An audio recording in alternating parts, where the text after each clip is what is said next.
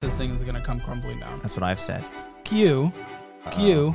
What Why did I didn't do? you hire me? You could have hired me a year and a half Oh, ago. wow. I wanted a job. Do not finance your furniture, Caleb. Absolutely No. finance your furniture. No, you don't do that. How much you bringing in per month on YouTube? All right, Mr. Caleb Hammer, you said something about $15 million. What was that? Okay, all right. We're getting right into it. well, I just feel like that when you're.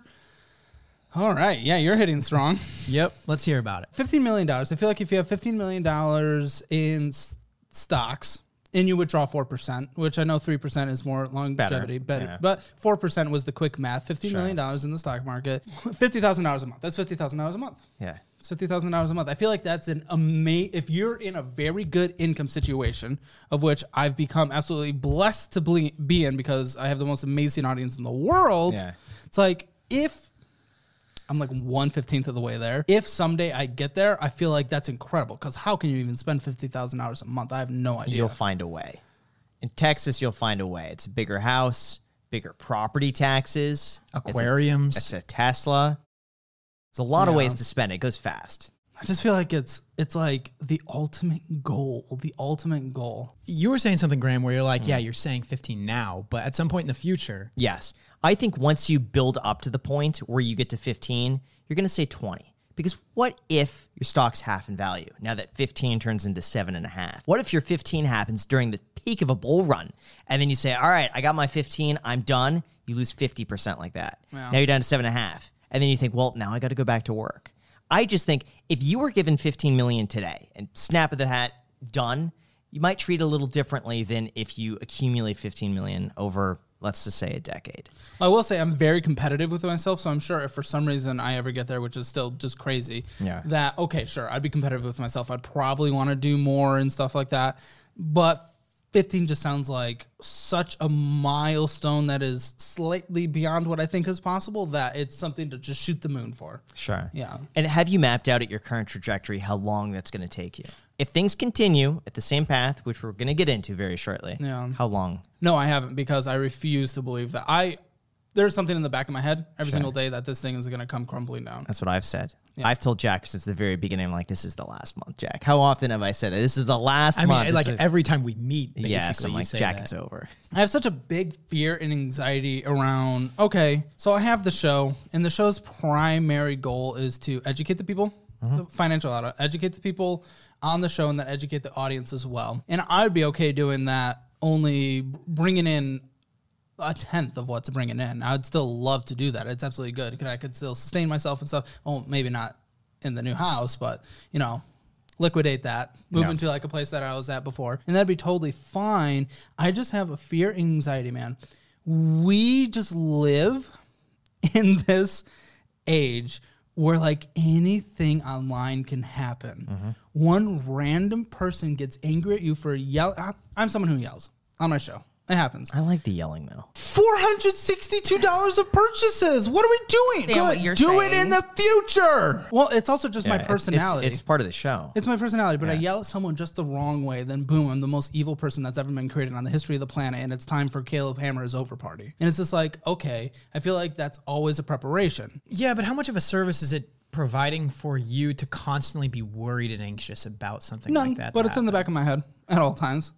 It's like because anyone can do anything, anyone can spread anything. This is the internet's just a weird place where people don't care about other people's feelings because someone's behind a camera. They're all of a sudden a person that no longer exists. They are not just a normal person anymore.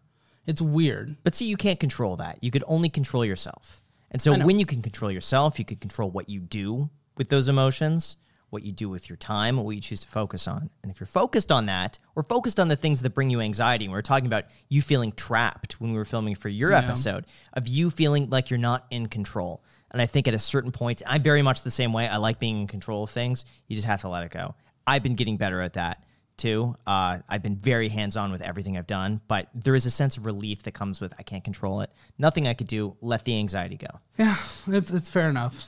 Which is we've we've all seen people on Twitter just just go wild and just follow down any rabbit hole. And so I think that's just always just in the back of my head because I never expected to be in this position. I hardly want to be in this position. I know someone's going to say, okay, but you're making a ton of money. Sure, that's great. But You know, I have to say, your come up has been faster than just about any other finance channel that I've seen. Right? Yeah. In finance, I don't Yeah, think yeah. there's anyone that's gone from like relatively unheard of a year ago to where you are today. When I'm posting, hey, I'm in Austin. Who should we do a podcast with? It was Joe Rogan was number one. You were the second. And I'm not sure if that's just because their audiences overlap, which I have a feeling is a lot Yeah. of it. Oh, yeah. But there's so many people that said Caleb. The fact that you went from almost nothing a year ago to that today really says a lot about what you're doing. And I think that's a lot for people to handle coming up with such a consistent schedule like you do and growing at that speed. people have just been so cool and so supportive. It's been really cool. Well, I mean, I was telling you off camera, and I'll tell you now. I don't think it's anything that a YouTuber should say, but I like being open and transparent. Sure. And I was telling you this off camera. I actually don't really like being a YouTuber. I really don't. I feel like it's a lot of kids' dreams, but I don't. It gives me panic attacks almost on a daily basis. At night, I go to bed with panic attacks. I wake up Why? with panic attacks. Uh, It's just so much stress. There's so much. I like the interaction. So every once in a while, Yeah. um, I'll you know run into someone on the street. They're like, "Oh, Caleb Hammer," stuff like that. And that's cool. That's a positive, good interaction. But even that, I'm like nervous in some specific instances. Like, what if I just went out in my pajamas that day, and then all of a sudden, like, you know, someone recognizes me, and it's just like a bad. Im- a, a Oh, bad I love that. presentation I of love myself. when I'm dressed like crap and I'm at Target and I'm doing the You ultimate. like that? Dude, I'm doing the ultimate sin, which is wearing socks with sandals, and I do that. I just dress horrible. I'm walking in, someone's like, "Graham," and I'm like, "Yeah." And I'm shopping at the cheap part of Target, like the clearance section. It's not. It's it's it's what you would expect if you see me in person. I'm usually dressed pretty bad, just wearing just you know free clothing. I love running the business side of things. Yeah. I love running business. You know, my dad's a business owner. My grandpa had a small business. My grandma had a corner shop. I think that just runs in my blood. Love working with the employees that I've brought on full time. Love that. I hate how public this job is. I hate it. But you're good at it. You're great on camera. So that's why that 15 exists. If I ever got that, I think if I hit that number, I think all of a sudden no one would ever hear from me again. I would Online. disagree. I would disagree with that. I think you're too good at what you do, and the demand is there, and enough people have an interest in your content. I think you could take it so many places. Yeah, I think the thing that gives me the panic attacks the most is just the wide audience. It's just such a big number. Now people rely on me. I have two people who they rely on me to pay their rent. They rely on me to pay their bills. And then I've, you know, taken on bills of my own. And then also, I mean, there can be people who disagree with how the way I do the show. You know, maybe they wouldn't get financial help being in the seat, right? You know, maybe it's not for them. Mm-hmm. But then it's like character assassinations and stuff like that. Things that people they just they go to this extent and say you're someone completely different than you are and that gets under my skin and with me where they think i have negative intentions because i might raise my voice every once in a while I'm betting that you're going to get over it eventually. I don't know how soon or how late it will be, but I think that right now you're so focused and you say that all of your anxiety comes from this wide audience that you have. Mm-hmm. No, I think it just comes from an underlying condition of being an anxious person. Definitely am. And once you solve that, having a wide audience and people that complain about you online and make hate videos and stuff like that, like that's not going to affect you. I don't. I don't care about you right complaints. I don't compla- care about complaints or hate videos specifically. It's when people character assassinate. That's what I don't like. when they you're- turn you're you into someone all different. of your anxiety to this up here when actually it's just this underlying condition of being an anxious person right Yeah. and eventually you're going to solve this which is going to solve all these auxiliary things Yeah, a great book, The Subtle Art of Not Giving a Fuck. Great book. Have I you read recommend that? it. I, d- I have. okay i read that a couple months ago Yeah, it's good, Yeah, yeah there's yeah. an audiobook, by the way, for free, I think, on YouTube. Mm-hmm. So you could just listen to it. The book is actually better because I feel like you internalize it more. A great book. I'd Okay. recommend that. This feels like a Caleb Hammer vent session so I think far. so. we'll get more into the venting Yeah. But the reason Can why I we're here vent about one more thing? you is it in and out No. okay go ahead It's not. It's f- you. F- you. Why did we didn't do? you hire me? You could have hired me a year and a half Oh, ago. wow. I wanted a This is a big- job. what was the big job one. for I don't know. Any job. This was to do Jack's laundry. was it actually Yes. anything. I would have done anything. I wanted a change in job. I had enough saved up. I would So have been here's what happened. Uh, two and a half years ago, give or take. this was alex's position Yep. Yep. We Caleb was right there. So we asked our audience to submit a video on YouTube. Just title it Graham Stephan interview. And in the interview, we want you to share why you think that we should hire you. And we looked through all the videos. We probably got hundred submissions. We're sending submissions, but Caleb, I think you were you were saying you wanted you wanted to make one of those videos, but you decided against it, and instead you went with a financial audit approach because you're going to film a video. Well, yeah, you already hired him. So Yeah. like a year and a half ago when I was just done, I got turned down by another YouTuber and stuff. And then I was like, damn, but I want to work in the YouTube space and like, you know, uh, watch you forever. Try to get in your DMs. No so looks. sorry. No, I totally Jack's get it. I get it. No, it. I get a Yeah. trillion DMs a day now, so I, I get not being able to look at them. So that makes sense. And then you also did not look. Uh, I don't check them. Alex also did not look, uh, but I, I, I scored a one on one with him. I paid for a one on one with him, and I Ah, talked to him, smart. and I was like, okay, can I get a job for like zero dollars? Like I'll come work for free because I just want to work in the YouTube space. Yeah. Um, and the answer was no, and that was totally fine. But I was like, you know, what? I'm gonna show that I know Graham's script style, I know Graham's video style, editing, blah blah blah. So I ordered like everything of your set, so I could redo the set, uh, film, write a script, and even do like the Graham talking Yeah, arms and hands, everything. yeah. Um, and record that, send it to you guys somehow, and then maybe get a job. Last, uh, last attempt ditch right there. Okay. And then I just decided to uh, record, make a show that I wish I was able to watch. That's good. that What were you exist. doing before then? I Because I noticed Caleb naughty. Hammer, composer, so you're into music. Oh yeah, well yeah. that- I mean that's always been a side hustle. And I studied music composition in college and dropped out. Actually, I dropped out of college. Uh, but what I was doing right before that, a little naughty. Never talked about it before. I was doing the classic work from home work, two jobs. But you know what? Before we go into that, we have a bonus segment really quick. Jack sent me a few of his expenses, and I have to say it's atrocious because everything is completely disorganized. But Graham, I have so many different softwares and plugins that I need to subscribe to to run my business. I mean, what do you recommend I do? The thing is, running a business could be tough, and trying to manage that with a whole bunch of different softwares could be really confusing. But that's why our sponsor, NetSuite, wants to help. All you have to do is remember three numbers 36,000, 25, and 1. 36,000 because 36,000 companies have already upgraded to NetSuite. That means they stopped doing things like typing in data by hand and searching through scattered numbers. 25 because NetSuite has spent 25 years helping businesses drive down their cost. And 1 because NetSuite is an all-in-one solution that allows you to manage all of your KPIs or key performance indicators with one efficient system. You know what, Graham? You're right. NetSuite can help reduce mistakes from manual data entry, which there always are, and prevent your busy work from scaling with the business. So get a full picture of your business and help make better decisions faster. Make sure to download NetSuite's popular KPIs checklist for free right now at netsuite.com slash iced. Again, that's netsuite.com slash iced to get your own KPI checklist for free. netsuite.com slash iced with the link down below in the description. Thank you so much. And now let's get to the episode. So you had Ah. a full time job, and then you were also doing something on the side that they didn't know of. I had two full time jobs in non-competitive non-competitive businesses. they, kn- they didn't know that. No, and I talked to a lawyer before Yeah. this because I wanted to make sure I had them read through the employment contracts of both uh, companies. Nothing is against this that they could take action of now because one, I don't work for either of them, and two, they weren't competitive businesses, and I didn't do anything that overlapped with each other in Sure. terms of uh, different work projects on either. Uh, but yeah, I worked one job and another job, and I had half the time blocked off as uh, busy on each calendar, and just had like thousand hours of meetings, and then I got laid off from one of the jobs fairly enough because I was doing. Shit. Uh, and also, I was done with that company because that company, and not gonna say who though. Yeah. And they're just they weren't very good, and they're going downhill. But whatever.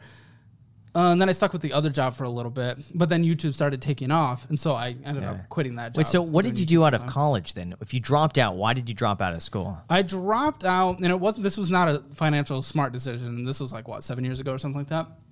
Um, I dropped out studying music composition. This is gonna make me sound like the biggest asshole in the world, but this was like my actual logic. Mm-hmm. Not was not trying to brag.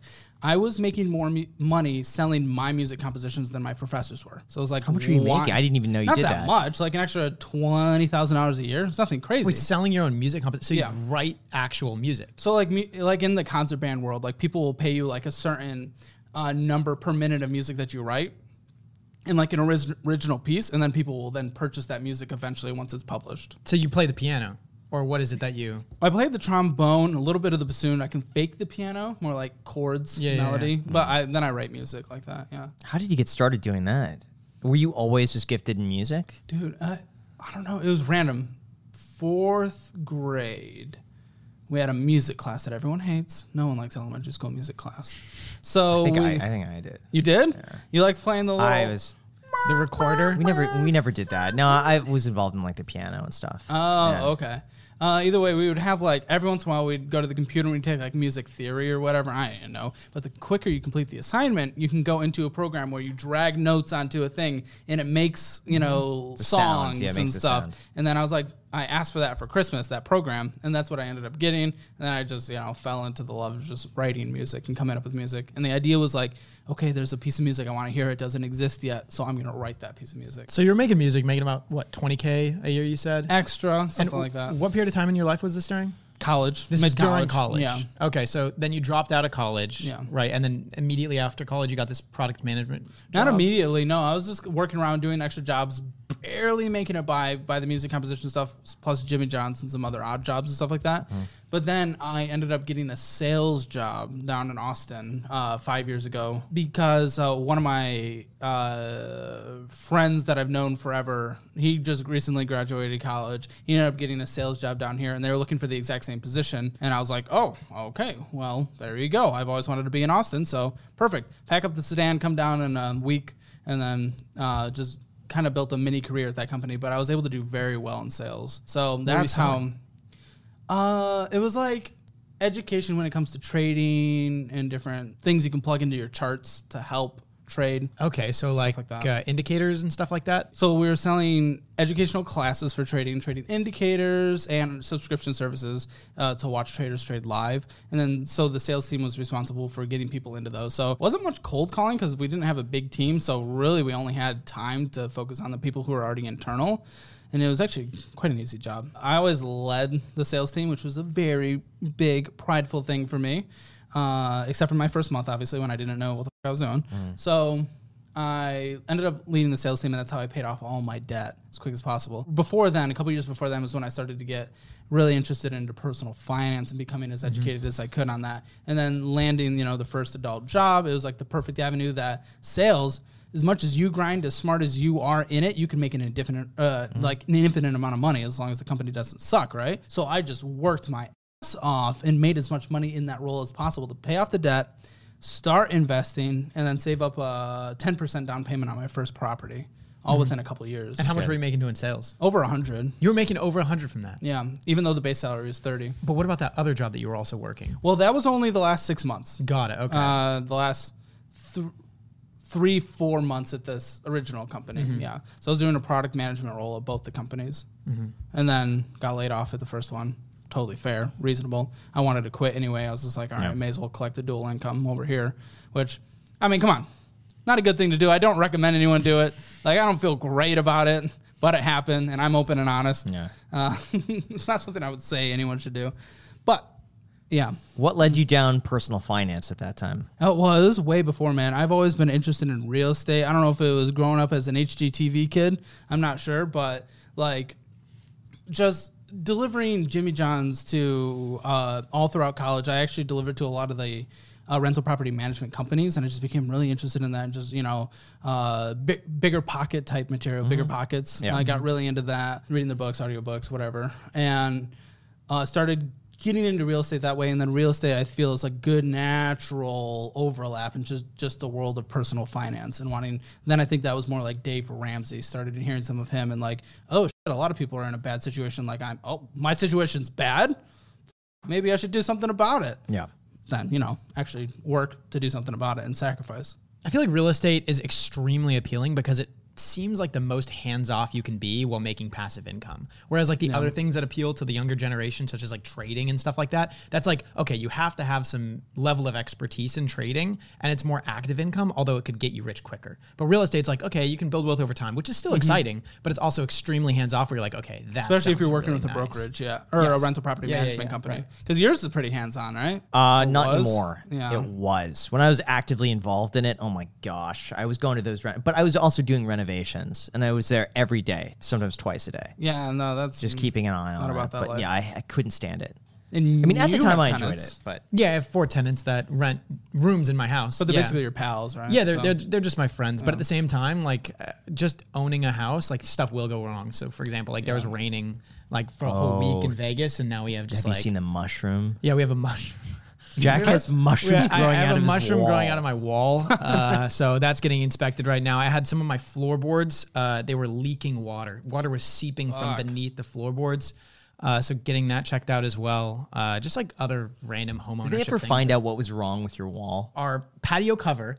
It's bolted into the to the wall, and then the bolts were not sealed properly. So when the rain came, it ran down the facade of the house into where the uh, the connection point was, and then that went in between the wall, and then it went down to the floor, and then out comes a mushroom.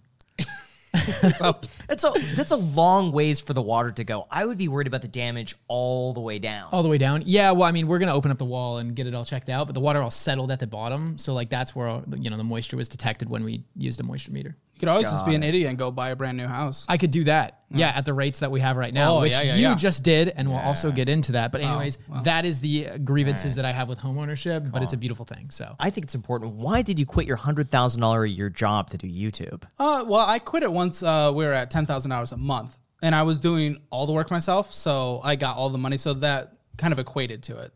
And I made sure I saved up a one year emergency fund before I went into it. Because I think business owners should have probably one year emo- emergency fund. Honestly, again, I, I do not want to just say this over and over again and let it lose weight.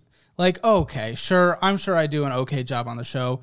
Literally, every thanks goes to the guests who come on the show because there wouldn't be there wouldn't be a show if people weren't willing to come on and put their financial situation in display and like for the whole world to learn off of. So thank you to them and then thank you to the audience.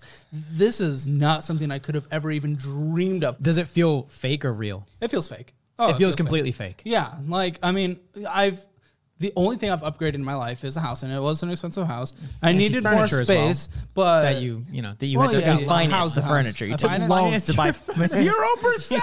Why? loans to buy Zero furniture. percent. do not finance your furniture, Caleb. Absolutely No. finance your furniture. No, you sometimes. don't do that. You do I'm not trying- finance I'm trying furniture. to do it, Caleb. Trying to yell. I can't do it. Sometimes I like zero percent finance when it's a finance. How much was the furniture? I think in into well, I zero percent uh, financed the uh, all of it back there. Okay, so how Uh, much was that? You financed something 30. that co- thirty thousand. maybe with the TV sound system, uh, couch, chair, rugs, uh, the guest bedroom stuff. So all the furniture I bought for this entire place probably thirty thousand dollars, including some of the staging furniture I But bought. isn't it like cumbersome to go and like auto, like not auto pay, but like pay that and then you're cognizant of it and it's Do they, just something. do they run a credit check on you on that? They must, Oh, right? yeah, I think so. So no, I don't know. Uh, it- it's not cumbersome. It, So- it happens on a monthly basis. I make sure I always have fifty thousand dollars in my checking account. If I always have fifty thousand dollars in my checking account plus a one year emergency fund on the side, then when that happens, it happens. It hits your account. It's gone in six months, and I invested that. What did I say?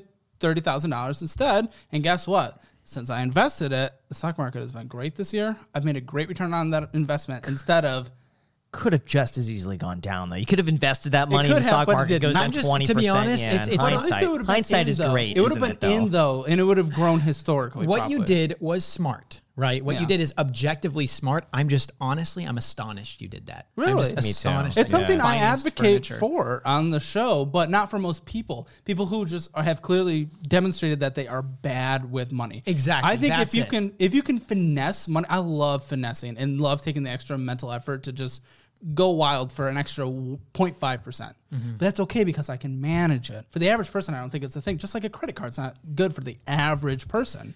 I don't think a car loan is good for the average person. But I think if I have $20,000 and I'm going to go buy a $20,000 car and I can get a rate at 3% on the car, I'd rather put $1,000 down on the car, get it at 3%, throw that other $19,000 in the stock market. I think there's a level where it just becomes trivial and it becomes not even worth your time anymore. You're right. I think for me, it's more fun.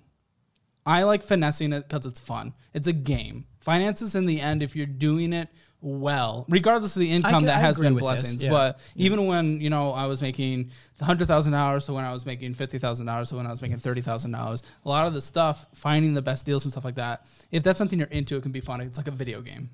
So I think that's one reason I went about it. But before we go into that, if you guys have been following us or Caleb Hammer for a while, you may have noticed over the course of the last couple of years, our production quality has drastically improved. And if a financial audit was done on either of us at that time, it would not look pretty. Well, thankfully, StreamYard is a live streaming software that allows you to create high quality content with just the click of a button for the low cost of free. So you're saying like the $10,000 we put into this studio, we could have just done it for free? Technically, yes. All you need is a camera and an internet connection, and from there, you could stream really high quality content right from your browser. Plus, you could stream to multiple social media platforms at the same time, including Facebook, YouTube, LinkedIn, and more. Plus, guys, they have so many other amazing features that we haven't mentioned yet. Like they have analytics tools that tell you where all of the traffic is coming from. We highly recommend you guys check out StreamYard. It's completely free. Check it out with that link down below in the description. Honestly, guys, StreamYard is one of the best ways that you could begin creating high quality content without spending a ton of money. And one of the best ways to start is just to start for the low cost of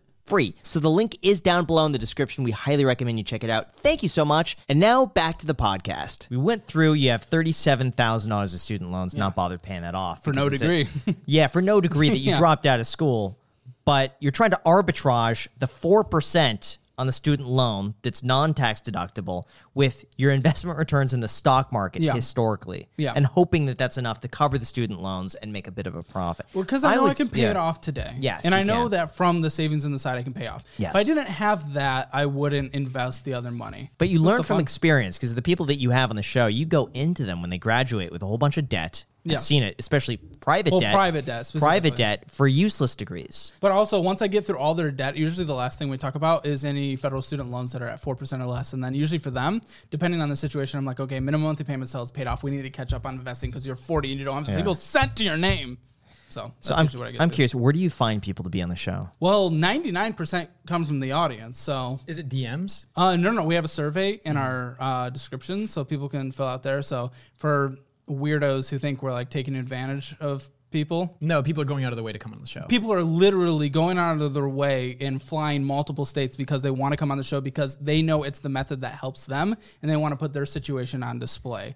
It is the exact conversation that I wish I had at 18. Might not work for everyone. Yeah. That's fine. It's the conversation I wish I had because it would work for me. How much research do you do ahead of time on your guests? Uh, a good amount. Now I've been able to. So we collect their information, we put it in a spreadsheet, and we see what the who we could probably help the best.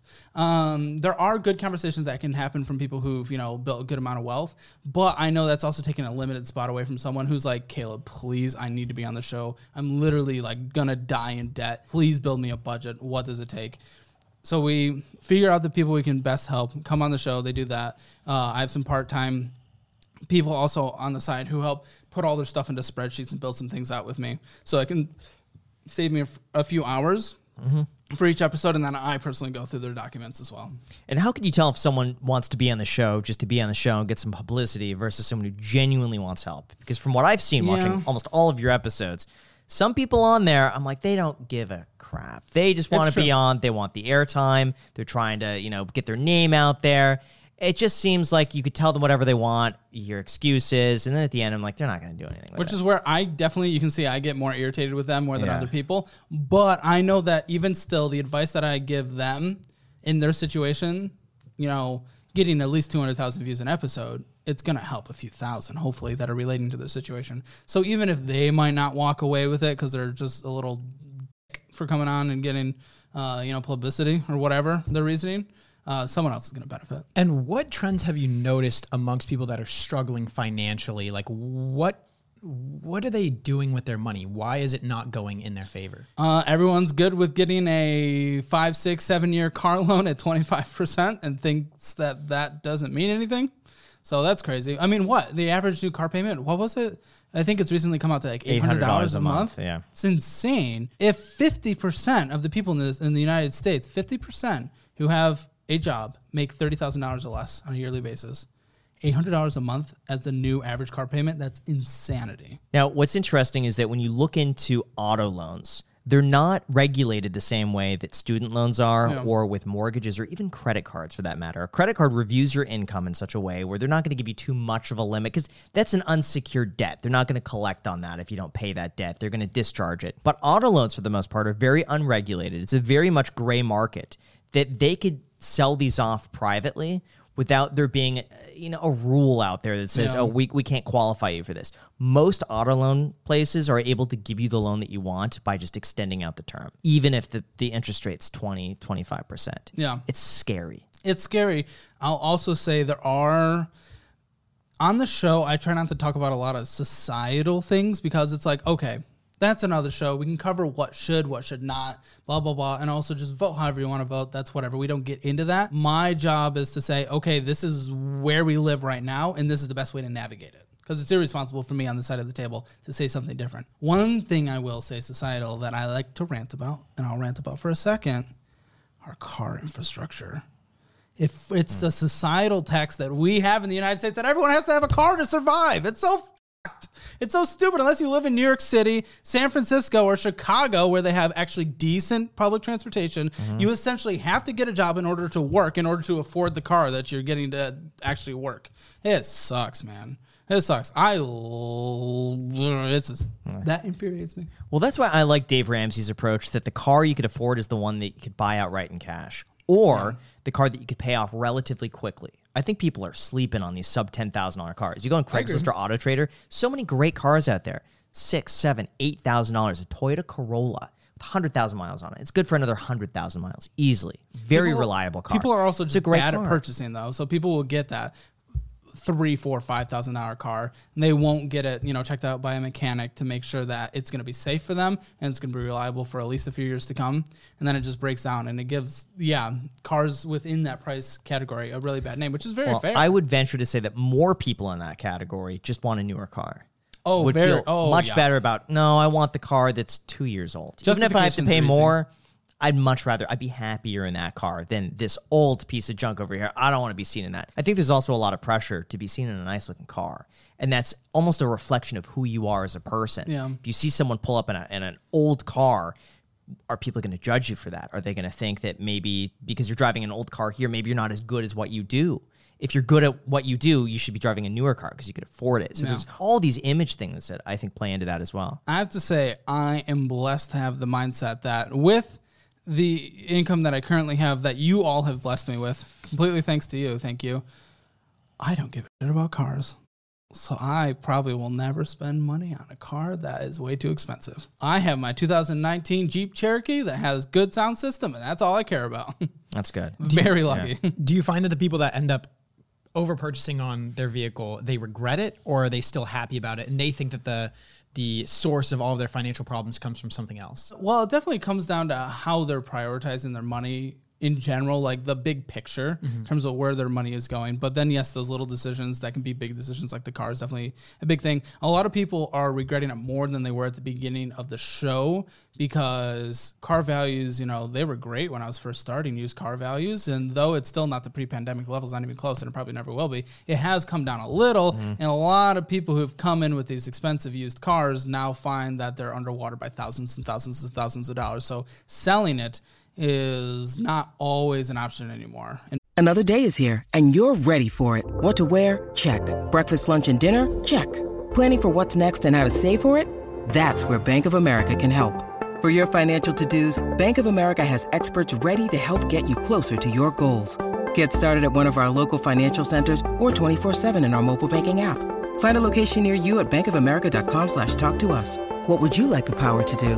Mobile banking requires downloading the app and is only available for select devices. Message and data rates may apply. Bank of America and a member FDIC. making up that difference with a potential personal loan or something. But it, it's getting harder and harder for the expensive car loans that we have on the show to come up with a good solution other than it's time to sacrifice for years. I mean, what do you think that someone should do if they're looking for a car or they think their car might be too expensive for their needs? If it's too expensive for their needs, I mean, just I think it just comes to the overall maturity around the purchase of it.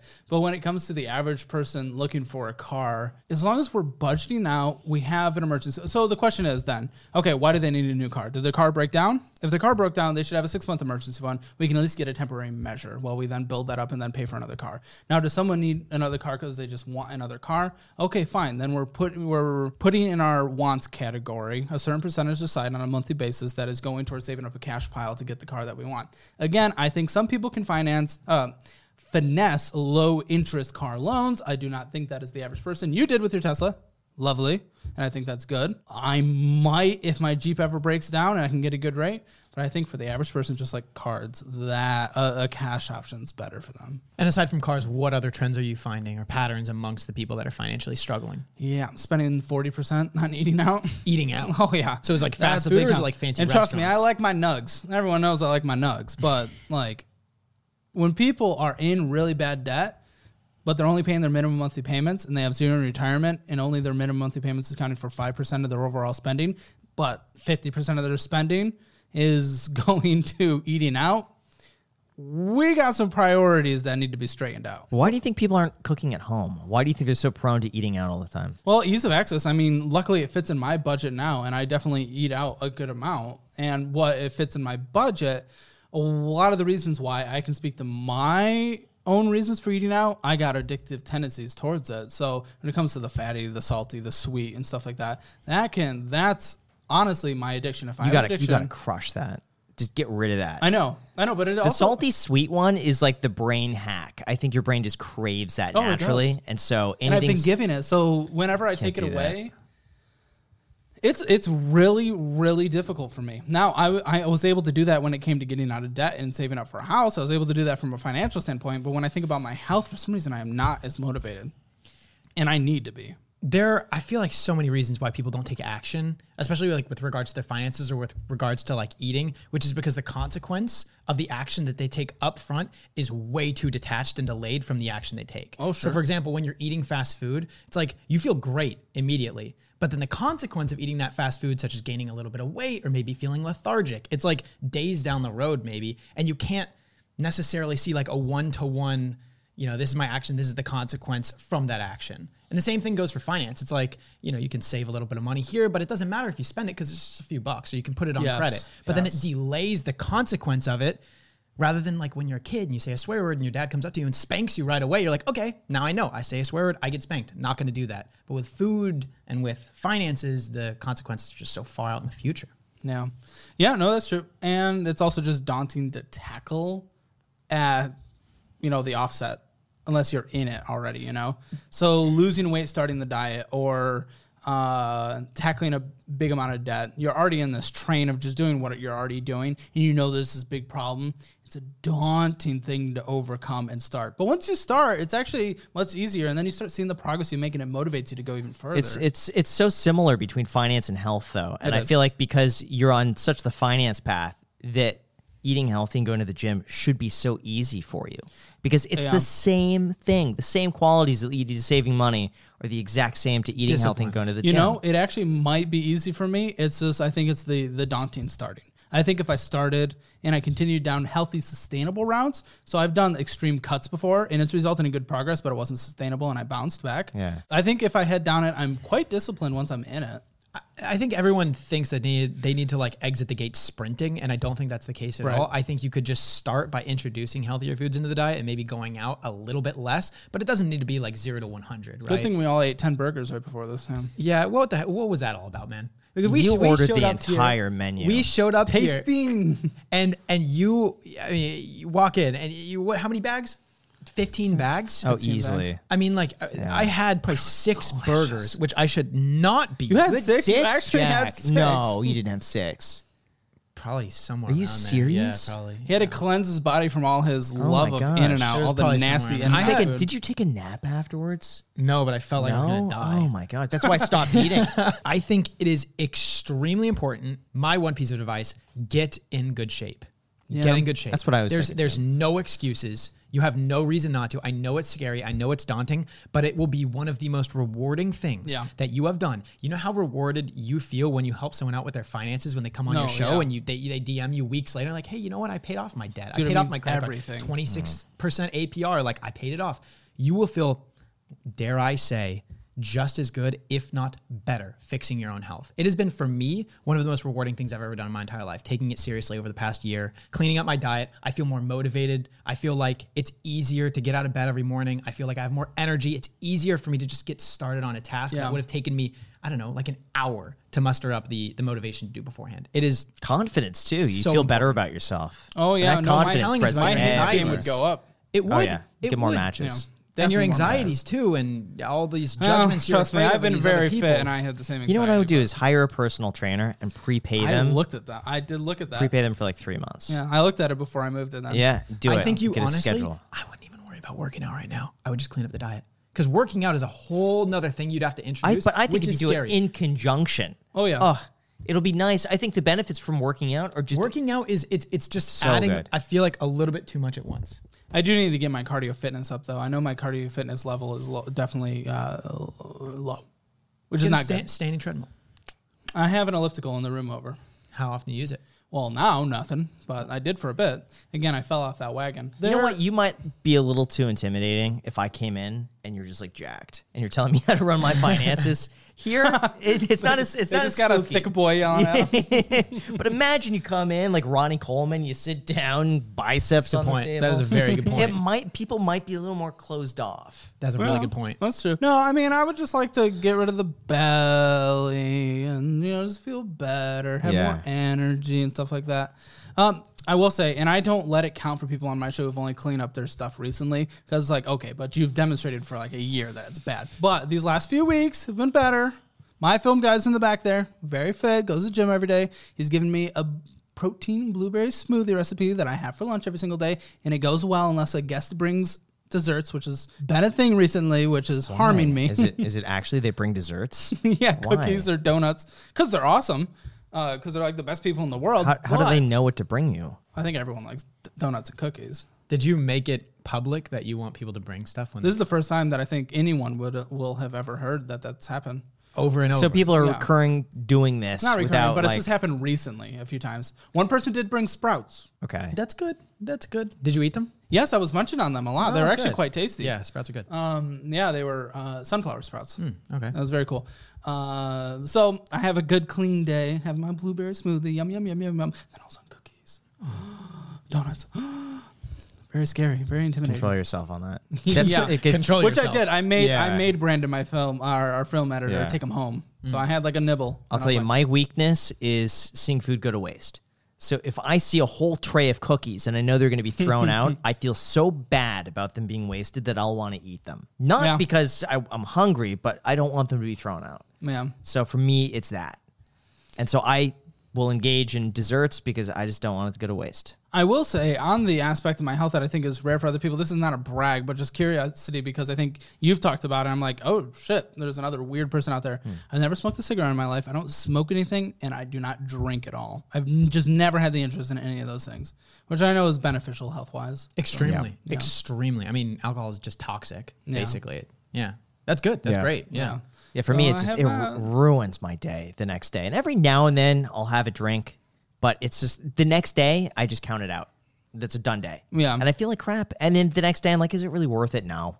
There's been very few times where I look back at that drink and like, yeah, that drink was worth it. If my friends pester me enough, I'll have a singular sex on the beach because it tastes like candy. I just don't like the taste of alcohol. It's not even al- an alcohol thing. I just Yeah. hate the taste. I don't like. I Yeah. really don't like beers. I don't like alcoholic beverages. It's like, ah, Alcohol, just straight alcohol, is gross. Yeah. Like a virgin Give me drink a will pop. taste better than a you know alcoholic. yeah. I just want to pop. That, mm. that's my thing. Pop or water. Give it to me. So does a lot of sugar though. So we could cut Yeah, those. I go diet though. Yeah. Okay, that's I'm a Diet Coke Okay, guy. that's good. That's good. Okay. Yeah. Back onto the finances. So we have these people. They come onto the show. You've noticed the pattern of people being irresponsible with their car purchases, Yeah. as well as going out. out. Are there any other patterns? Because I want people that are watching this, maybe that are slipping, to be able to acknowledge and think like, "Hey, how are my finances doing?" and be cognizant about money, Yeah. and maybe consider these things that you've recognized as patterns that let people slip into not being well. When you need mealtime inspiration, it's worth shopping Kroger, where you'll find over 30,000 mouthwatering choices that excite your inner foodie. And no matter what tasty choice you make, you'll enjoy our everyday low prices, plus extra ways to save, like digital coupons worth over $600 each week. You can also save up to $1 off per gallon at the pump with fuel points. More savings and more inspiring flavors make shopping Kroger worth it every time. Kroger, fresh for everyone. Fuel restrictions apply. One thing that has shown up a lot that is in less people's control than the other categories, but I think people have a little more control over than they're willing to uh, admit is cost of housing. So Austin's an expensive city for Texas. You know, compared to LA or New York, it's certainly not. But like a guest was on the other day. He was spending like close to two thousand dollars with barely any income on rent. And he was like, I'm gonna have to move back home, and I'm like, dude, you can find places here. They might not be the grandest of places, but you can find places here like under a thousand dollars still, like a studio. He's like, that doesn't exist. So I pulled up Zillow real quick, showed him. I think it was like 32 complexes with different units of under a thousand dollars. So that exists. But yes, I mean, for someone making even a hundred thousand dollars a year in New York City or LA, like housing is going to be a larger percentage than we would normally want them to see. So that's a big one that definitely hurts people because it takes away a lot of their money from their investing goals and paying off goals. So sometimes it's in their control, sometimes it's not, and I think it's in more people's control than they're willing to admit some of the time. But I think it's a really unpopular opinion when you recommend people move in order to save money because they think, hey, look, I am deserving of living where I please because this is where I it's my home. Something Yeah. that feels very like like it's a part of your identity where you live. So Well, I think- they place a lot of importance on it. I think a lot is also the distance to where they work. So someone could justify oh, and yeah. say, That's well, my job is five minutes away, and if I move, then my commute turns into 40 minutes. we've had a few of those, yeah. And they're like, my, my gas will more than make up for it. Exactly. Which sometimes, Yeah. I mean, oil prices are kind of high right now. Sometimes it can make up for it, but mm-hmm. What's the worst episode that you've done where you look back and this person's in the worst financial position? Um, Because there's been a few where you've said this is the worst finances I've ever seen as a title, yeah. but what is actually the worst? It's someone that I haven't had an update from, and I'm really sad about that. Uh, she came, she's one of my first few episodes, and you know, like I said, now in this whole year, everyone, and even most of last year, honestly, has been from the audience. So good relationships. They're very happy to do the show. When I was first doing the show and not a single episode was released, that we recorded four episodes, and I put out a call in Austin for anyone to come on the show. And I'd give them like fifty bucks, which is like all I had at the time to be on the show. There was someone with two hundred fifty thousand dollars in private student loan debts at variable high interest rates. I can't imagine what those interest rates are like now because they were at ten percent then. They started at like one hundred fifty in only a few years. Wow. They went to two hundred fifty thousand dollars. They're going to be a million dollars before she knows it, and she really doesn't. Util- it's for social work. So, Who gives these loans? uh, well, That's it- surprising to me that someone saw that and checks the box. Say, yeah, we're going to give you the money on I that." know, right? Personal responsibility is very important. I will say in this situation, she certainly got fucked by her, her dad. Her dad, she shouldn't have done it, but as an impressionable teenager getting out of high school, her dad was like, sign the loan. I'll pay for it. I'll pay for it. Her dad's ghosted her essentially and has become, this has been a complete tear in the relationship. So they haven't, you know, seen each other or Did talked. he ghost because of the loan? I don't remember exactly. There's that too many would, conversations. That would be but- gnarly if he just couldn't make the payments. And that's an awkward conversation to have with your daughter. She wanted to go to an in-state school in California that was public and save a lot of money. He was like, "Go to Baylor. That's where I want you to go.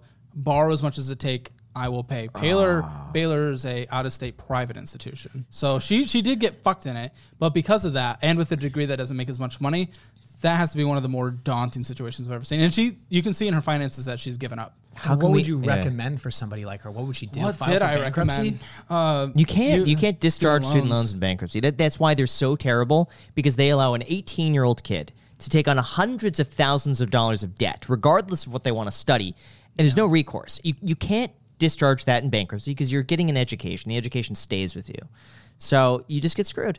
yeah, There's no way around it. It's, No, it's it's- terrible, and the fact that people sign off on that when they could buy a house with it. I did. You know, and at least they could claim the house back. But no, that's why the student loans. There's no recourse on that.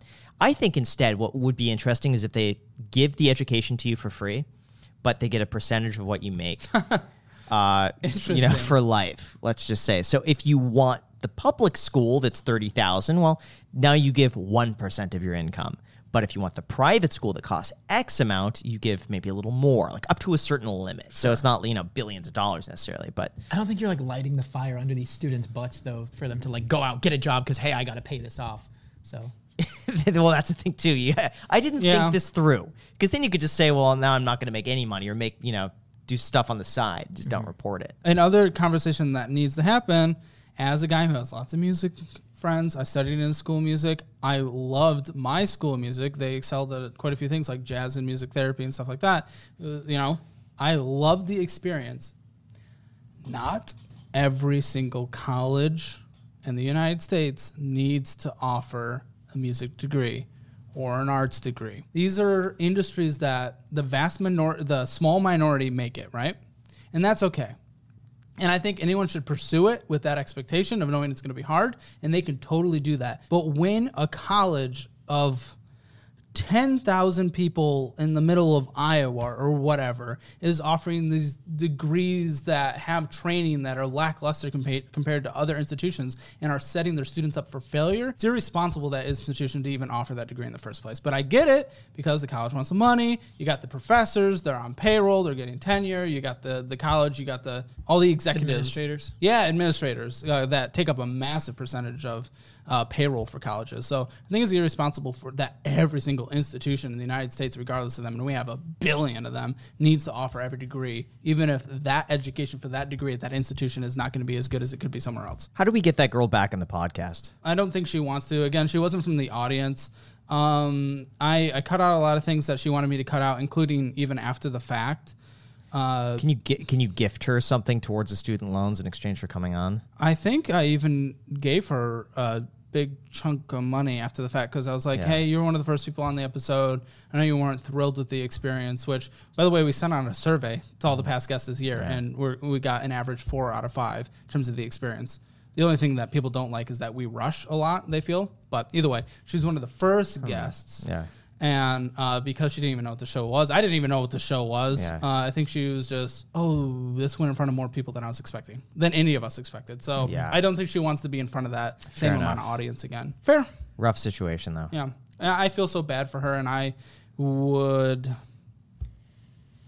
No, I'd love to help in any way whatsoever. Hopefully, the budget I gave her. I I know in those situations, some people. I, I will also say, uh, just for context, because I've uh, read it a few places that um, I was nicer in those earlier episodes uh, in her situation and stuff like that, uh, and that I'm not me or anything like that. When I get like intense and stuff like that, no, I'm ac- I'm like actually allowing my personality to come through now. When I was first getting started, I had no idea what a YouTube video took. I was trying to level back, you know, don't want to put off things, especially while I have another job. I don't want to come across as rude. So I was just a lot more things were just tame and just chill, including her episode. But now I'm literally just me. I just try to be the most open, honest person I can be at all times. But Well, now sorry. people know what to expect. yeah, And so if like if they're signing up fake, though, though. they they know that you're probably going to yell at them. Yeah.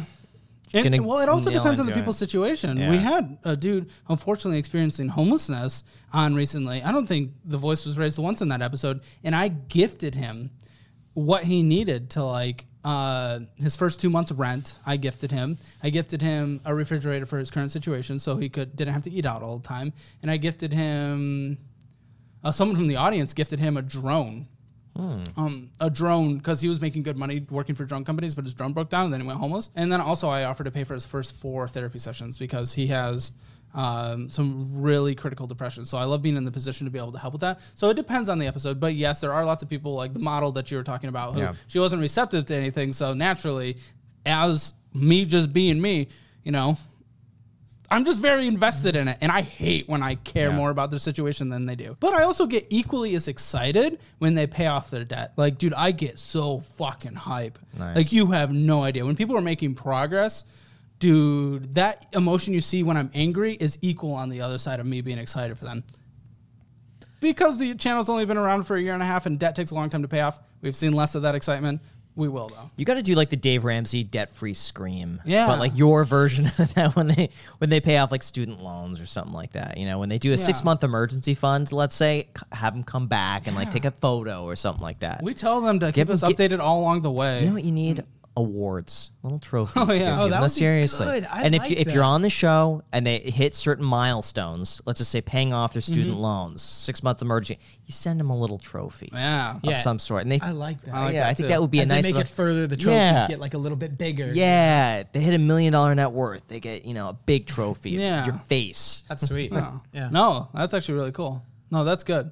That's good. We, we get updates all the time from people, good. and people people are doing well. But again, a lot of these debt situations, if you watch the videos, they're like multi-year payoffs, so we won't see the end Right. solution Yeah. for a while. So this guy that was homeless for a little bit, Yeah. have you had any updates with him after giving him the money and the refrigerator and the Um, drone? Hasn't updated us in a few weeks, so we leave it up to them to reach out to us when they need help and when they want. But we tell them to don't like you're not going to ignore it. Uh, You're not going to uh, annoy us. Reach out to us as much as you can. Pester us for questions. Let us help. Everything like that. But we also don't want to pester them and everything like, Right. oh, how are you doing? How are you doing? Are you bad this week? Are you bad this week? Uh, so I know he had a lot of clinical stuff, so I definitely don't want to pester him, but I very much want to hear from him. I haven't paid for the therapy sessions yet because he hasn't done them. I'm offered to pay for them, but he needs to like, you know, sign up to do it. You can only do so much. Yeah. I feel. And same same same for the rent. Like I want him to rent or put down a security deposit, whatever it was. Like I, I was going to cover two months rent, I think, or a security deposit plus one month rent. He has to go take the action to get the place though, and I'm fully willing and excited to do it when he does it. And what are the character traits and personality traits that you're seeing as a pattern amongst people that are financially irresponsible? Personality traits, I don't know. I feel like we see a wide range of that. I think uh, definitely just a clear. People are very ignorant to personal finances, just as I was, just as I'm sure we all were at some point before we became educated on things. And you end up in the situation before you become enlightened. But you don't wanting think to it's get like an better. impulsive personality Oh. trait or hmm. It's actually a good question. Or I- maybe I, do try to get carelessness To the, I do try to get to the bottom of the situation. It's a little hard. I'm like, why are you doing this? And not a lot of people can give good answers. And I try to dissect that. Remember, when people are coming in, though, we're often seeing a lot of the after effects of past decisions. So I can't see exactly what they're doing in that moment. What we can definitely see for people who are overspending instead of paying off debt, those kind of people, you can see that it's either lack of care uh, or addictive personalities, kind of like even my own with certain things and stuff like that, where they just like they feel like they can't stop eating out and excuses are being made. So I think some of that when it comes to people who are continuing their bad uh, bad behavior when they're on the show. So, what's the path to getting on track? What do you recommend usually for people? So step by step. We lay out their debt. We figure out what the minimum monthly payments are. We add them up. Then we get uh, what their budget is with their rent. Some of the stuff they can't control because they're already in it. Sure, we can maybe downgrade eventually, but okay, that is what it is. Your debt is this. I put them on a grocery budget that's uh, can be healthily done, but is also limiting. It just essentially involves weekly meal prepping instead of like cooking fresh, pre-prepared meals every day. It's going to be more meal prepping and then warming up, and then basically no fun except for a few unique situations. No paid for fun. Go have fun. Uh, sometimes increasing income by getting a second job. So we create once we create what a potential income could be plus a potential budget, we then lay out the best way to get out of the debt. Sometimes that's a snowball method uh, by doing the uh, smallest debt to the largest debt. Sometimes it's the avalanche method, method by having the largest interest rate to the smallest interest rate. Really depends on their situation and their mentality around it. If you can tell they're going to have a hard time making through it, snowball makes sense from the emotional standpoint because they start seeing they're making progress. You pay off that small debt relatively easily but all of a sudden you have a win. So you start paying off more. Avalanche, I like for people you can tell are a little more fired up, disciplined, because mathematically, Avalanche method, you pay less over time. So uh, we figure out the best method to do that. But first, we usually get them to save up a one month emergency fund, whatever their budget was, we get one month. Sometimes if they have kids, multiple kids, two months, because if anything happens, we've also had people on the show who have followed the baby. I love Dave Ramsey. We're going to collaborate with them. I'm, I've been invited on the show like twice. Yeah. I just travel anxiety.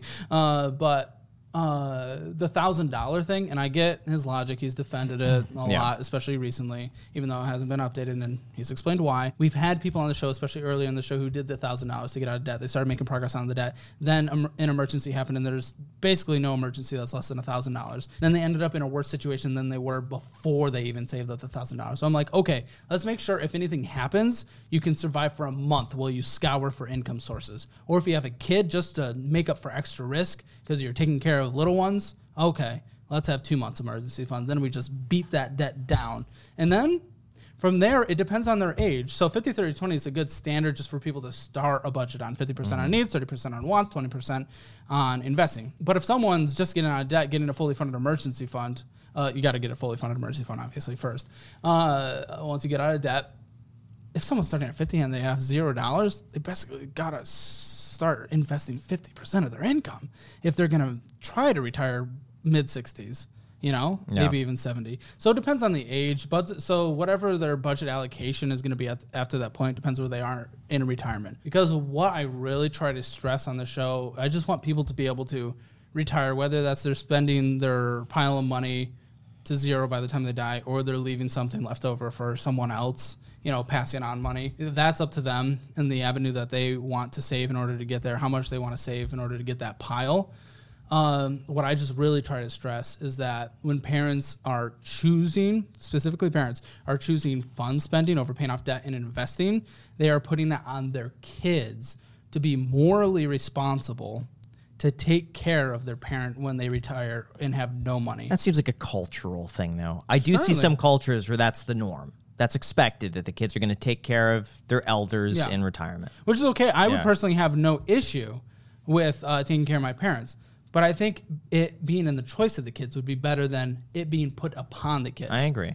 So if you have chosen to blow all your money, go into a bunch of debt, you make it to 70, something happens, you can't work, who knows what Social Security is going to be like at that point, then okay, I have no money to survive. Uh, I don't think my, I don't think I'm going to let mom and dad die on the street. Yeah. So Right. I mean, you- that's up to yeah. the parents and the kids, but it's important to make sure that the parents are aware that they are putting that pressure on the kids. Yeah. Because a lot of them could just be living financially irresponsibly Yeah. and not really understanding that, hey, eventually down the line, this is this will be on your kids. Oh, again, there's lots of ignorance, and ignorance is okay. Mm-hmm. That you just don't know. You don't know what you don't know. So that's why you know we, we try to Do you tell them. do you have, ever have people question whether or not you're qualified to give them advice? I've had interviews where people ask that or people get upset. Um, but then I'm very clear that we don't talk about different investment vehicles. We, uh, that's usually what you're licensed to talk about. Right. if you need a specific license to say, hey, if you make $100 a month, you shouldn't spend $120 on fast food, you know, honestly, fuck off. Like, I mean, that's pretty Yeah. basic stuff. And I think that's very important for people to hear about. And okay, even if people are upset that, sure, there's no CPA and I'm telling someone they shouldn't spend more money than they make, I don't care that little hate that a couple people might give because we get thousands and thousands and thousands of people reaching out saying, yo, in the comment section, email, social media, whatever, yo, I've paid off my debt because of this channel. Yeah. And that is everything. Dude, I don't even care right now. I know right now I could uh, back out of all my uh, stocks, my personal residence, and get everything into the cash flowing type properties that I have up in Michigan, and I could generate ten thousand dollars ish a month. I could do that and do this show for free because the biggest reward is the progress that people make. It's just it's so hype. Yeah. It's so hype when people turn their lives around. It's just crazy. It's so Now, exciting. why not go for like the certified financial advisor license? Uh, I mean, at this point, I just don't feel like it's worth my time. Sure. I mean, cool. It, it would be cool to talk people through investing and stuff like that. And I have my own opinions on investing. I do my own investing. Yeah. Uh, but I don't feel like it's worth my time. And also, I think where the average American is, it's more beneficial to help the people that are in the dire straits than sit down with someone and be like, okay, sure, you have. 43% of your investment portfolio in the S&P 500, but maybe let's do 45% instead Yeah. or something like that. I think it's going to be more beneficial to help someone learn how to budget and uh, stop fucking around. I agree. I think that's like the foundation of being good with finances is like budgeting. And what I tell all of my friends that come to me because they know like I am somewhat in like the YouTube finance industry, or like or I'm some somewhat related. They would say, "Oh, Jack, how do I get good with money? Like, what do you recommend I invest in?" And I always just say like, you just have to be aware conscious and intentional of money in general. If you want to learn how to be good with money, you have to just be conscious of money. What is money? What does money do for you? What do you do for money? Where is your money going? Be aware of your relationship with money, and that is like the strongest foundation that you can have to be to being uh, financially free or secure. Yeah. Uh, And another thing, honestly, again, because I don't do this for clout, I hate, like, as I said at the beginning, I honestly hate my social media presence. I don't like being known. It's weird. I don't like it. If people are like, oh, okay, you know, I've heard enough bad stories of people like, I want to learn how to invest more. Money guys, money guys are great. I love them. I'm friends uh-huh. with them. They're coming down here. Watch them, support them. They're good. I'm totally okay. Take a few weeks off my videos, learn some stuff from them. Totally good. I'm not doing this for clout. I'm doing it to help people. So that's totally chill. So I don't think I need to talk about investing because people like them exist and they are so good at what they do and they're very educational. What's the back end of your business in terms of how many people you have working with you? two full-time employees one person that helps with thumbnails that costs $1000 a month $2000 a month then i pay someone very part-time $1000 a month to do some spreadsheet work. Um, and then i pay both of my employees. If i'm doing better they're doing better because a lot of it is the uh, commission based and just revenue. They're both making six figures and i want them to be making a shit ton of money eventually. So which is great because i love rewarding Dude, they're making my lives so much easier. They're helping me make money. I want them to make money. So, yeah. Uh, they're both making six figures. I want to give out like a big yearly bonus. Don't be too excited. They're in the room right now. I do want to. If this year, hundred dollars, crisp one hundred dollar bill. because I, again, uh, as we talked about at the beginning, the money that I'm all of a sudden starting making, I don't get it. It doesn't make sense. It's a number that's not real. I don't need it all, so I want to make sure they're making money too. A videographer role and an editing role, I could get away with in Austin paying fifty thousand dollars a year. This dude makes well over six figures. Mm-hmm. Producer role, I could probably do something the same. How many inquiries do you get every day of people who want to be on the show? Producer, 30 or 40 a day. And what do you look for in those 30 or 40 that, that make you want to pick them to be on camera? She compiles them into a spreadsheet, and we, we, we, make, we make sure that there are diverse enough situations and situations that uh, we can help the most. Because again, a lot of them, they're not like, it'd be fun to be on camera. Some people want to do it for club, but some people are like, dude, I'm literally going to be homeless next month. Please help me. Give me anything. And they want to get, they want to get sat down. They want some tough love and they want a budget made out and a plan. So usually the people we can help the most Yeah. is who we go for. and are you worried about it eventually becoming too repetitive? Sure, but again, it's we talked about the dream 15 million. Dream 15 million doesn't need to happen. As long as it's actually helping people and I'm able to pay the bills mm-hmm. and I don't ever have to let someone go, like I'm totally okay as long as it's helping people because that's the main goal in the end. There is the extra stressor of having the payroll now, you know, again, paying for the rent, paying for the mm-hmm. food, doing all that stuff. And I love that. And I love the team relationship that we have here. But if it gets repetitive, there's other shows I want to do for fun. But as long as I'm helping people on this show, that's the ultimate reward, which sounds so corny, and so many people aren't going to believe that. who, who the fuck says that? But I actually believe it. One thing that I've noticed just being friends with you, because I mean, we haven't really established this quite yet, but you and I, we talk. I feel like Yeah. pretty regularly. Like, I'll give you a call, you'll give me a call, we check in with each other. You'll send me a mm-hmm. photo of you, like, hey man, do you prefer the beard or do you prefer without the beard? Which I prefer with the beard. Yeah. You are extremely genuine and sincere. The thing that I've noticed is you. You're very blunt. You're very, Very. honest. Your personality on camera is exactly how you are off camera. And I meet so many people on a regular basis that appear on camera and they're entertainers that are not entirely how they are in real life. But you, I can say with full confidence, you're extremely genuine, ext- extremely sincere, and I really appreciate that about you. I And really you're sh- appreciate pretty that. shameless. Like Yeah. honestly, like yeah, yeah, like like talking about dating, talking about this, talking about that, like you know what I mean? Like What's the point? Life is too short. Why not just be open? no, and, I agree with Yeah. you. It's just I, I respect the uh, that ability to I don't know. I would say kind of be careless towards other judgments. You know what I mean? Yeah. Yeah, I try. Again, it's when people assume I'm like something different or having negative intentions around the show. That gets to me.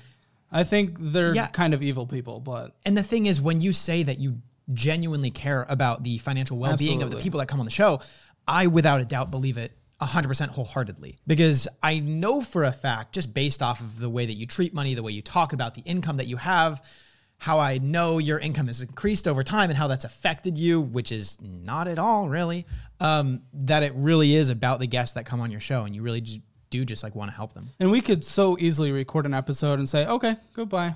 We really try to be, as much as they want, it's up to them, be a part of their lives. What do you think your financial weaknesses are? Fast food. Again, we we went over it and it was like, that's not a financial weakness. Because that, that the was- yeah, it was- implications on your finances are That's, negligible. that's more of a health. okay, that's more of a health thing because it was 0.7% of my Right. spending.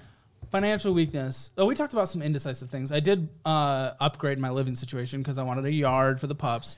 I wanted um, more space to do more shows and do more things. I was feeling very uh, tight in my condo. Uh, even though I like the location, I also wanted to be much closer to my friends, uh, who you know we all hang out like almost every day. Uh, very lucky Uh, because not a lot of people are that lucky in their twenties or thirties or forties or their life. But whatever. So that mm. maybe the impulsive decision to to get- upgrade to quite a upgrade the house. bit. On and for house. Austin, for what the house is in Austin, it's actually quite affordable. But the interest rates are rough. The thing is, I mean, you still could have bought a house way bigger, way nicer, way more expensive, et Yes. cetera, than this. So technically speaking, you still kind of bought underneath what I would say the financially irresponsible or even the average person would have done in your financial situation. Yeah. I went to the burbs, nine hundred fourteen thousand dollars, twenty percent down, six point whatever percent interest rate.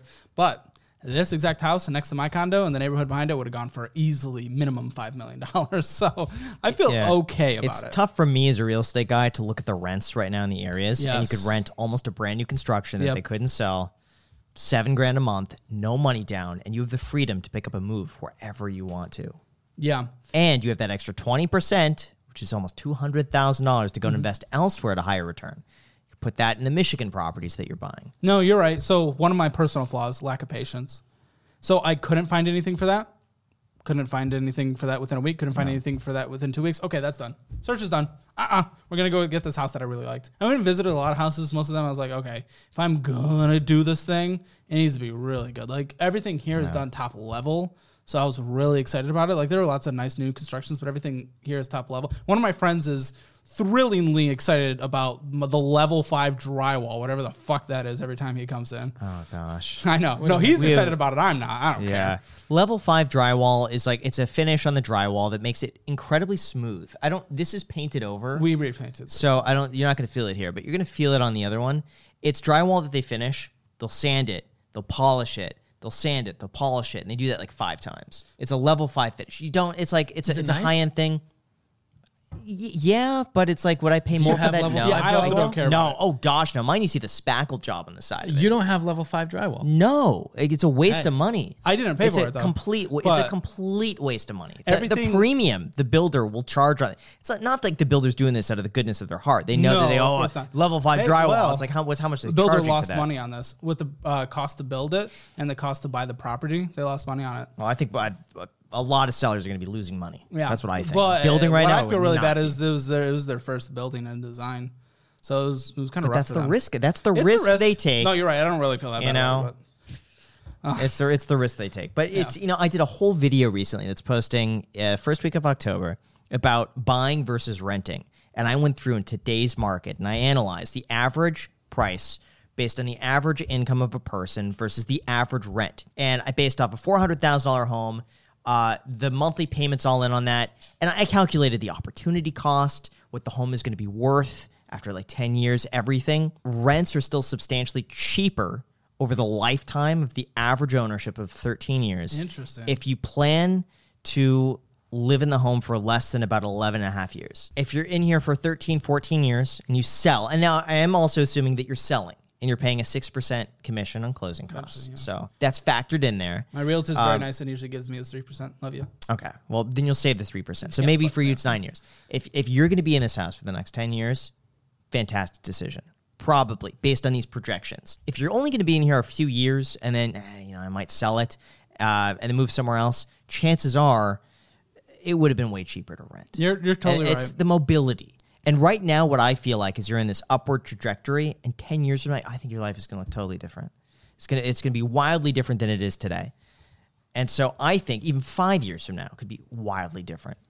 It's projecting whether or not you're still going to be here at that point. Yeah, I regret the decision overall financially with the house and where it is and being close to friends. I don't regret it life wise, Yes. but I definitely I, I do regret it financially, and it's maybe the first not completely. Okay, it wasn't an incredibly stupid mistake. Like I still have equity in the home, whatever. It's an overall investment, so it's not like I just did something aggressively stupid. But in terms of my financial decisions within the last five, seven years, was a- definitely probably lower, Subpar. lower, subpar. I always text Jack and I'm like, Jack, please help me stop being single. He's like, dude, you're just a shut up, you big fat nerd.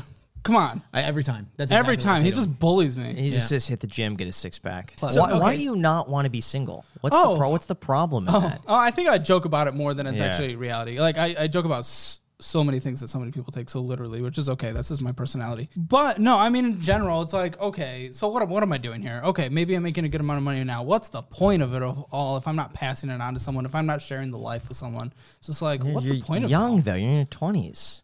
It? Almost not. Yeah, How You're old still in your 28. twenties.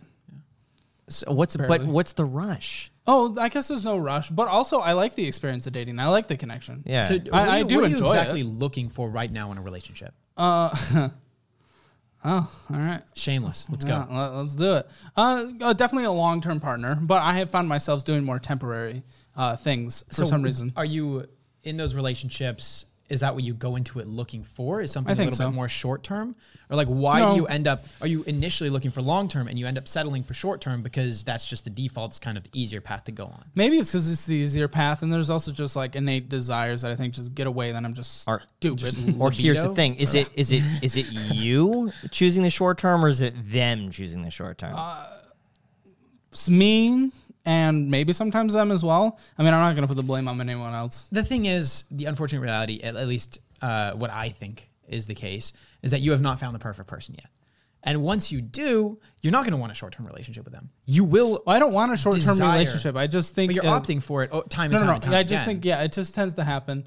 Uh, it's just I think maybe I have a lot of expectations, and then it's just I honestly don't know. I can't pinpoint this. I can't pinpoint Okay, this. I'm in the exact same situation. Interesting. The exact same situation. I want a long term relationship. I cannot pinpoint why I don't want to go on second dates with the people I go on first dates with. Oh, I don't know why. And I think it's an expectation slash standard thing, but I really do not know. Jack seems to get discouraged easily, though. Like there's little, like you know, small things, and I'm like, Jack, it's not that big of a deal. I Like, just don't know, want to put yeah. up with it.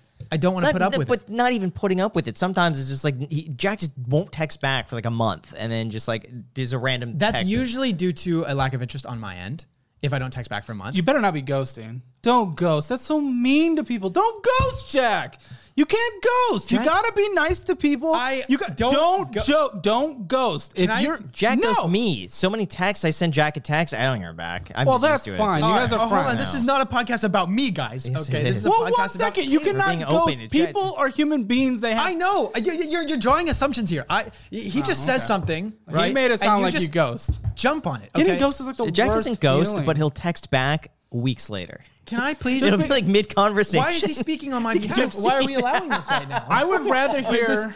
Let me answer on behalf of Jack. Just talk to me. Speak to my representative. I'd rather hear any and every day, sorry, you're another ugly motherfucker. I don't want to see you again. Than just never get a text. I would rather hear that every single day. Is it my turn? oh, yeah. Okay. To explain myself, I do not ghost per se. They do not text me two, three times in a row and I don't get back to them. I will always get back.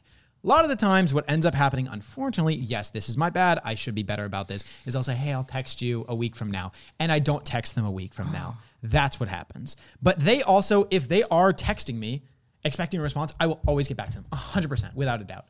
Sometimes not if it's Graham. I will It's say the this. Graham. timeline. He didn't mention a timeline. He says I'll get back, I'm but slow to not respond. when. Yes, but it's not. It's not a week. Like it's not. It's not even more than you know two days. Like it's like There was one that went like a month. That was and years he was ago. and he was like, Graham, why is she not texting me? And look My at bad, Graham, that look was at the years days. ago. I'm like, We dude, don't. a we month don't skipped judge by for years between ago. I try to make that very clear was on my not, show. no, we this don't was judge for maybe years a ago. year Dude, and a I half was ago, like a something like that. bully in high school, man. we were a don't. ju- bully? we don't judge. Well, this. Wait, maybe why, not high school. why were you a bully? like middle school, maybe. I don't know because I was a dick. Uh, just because maybe insecurities and just whatever. Figuring so out what life. would you do?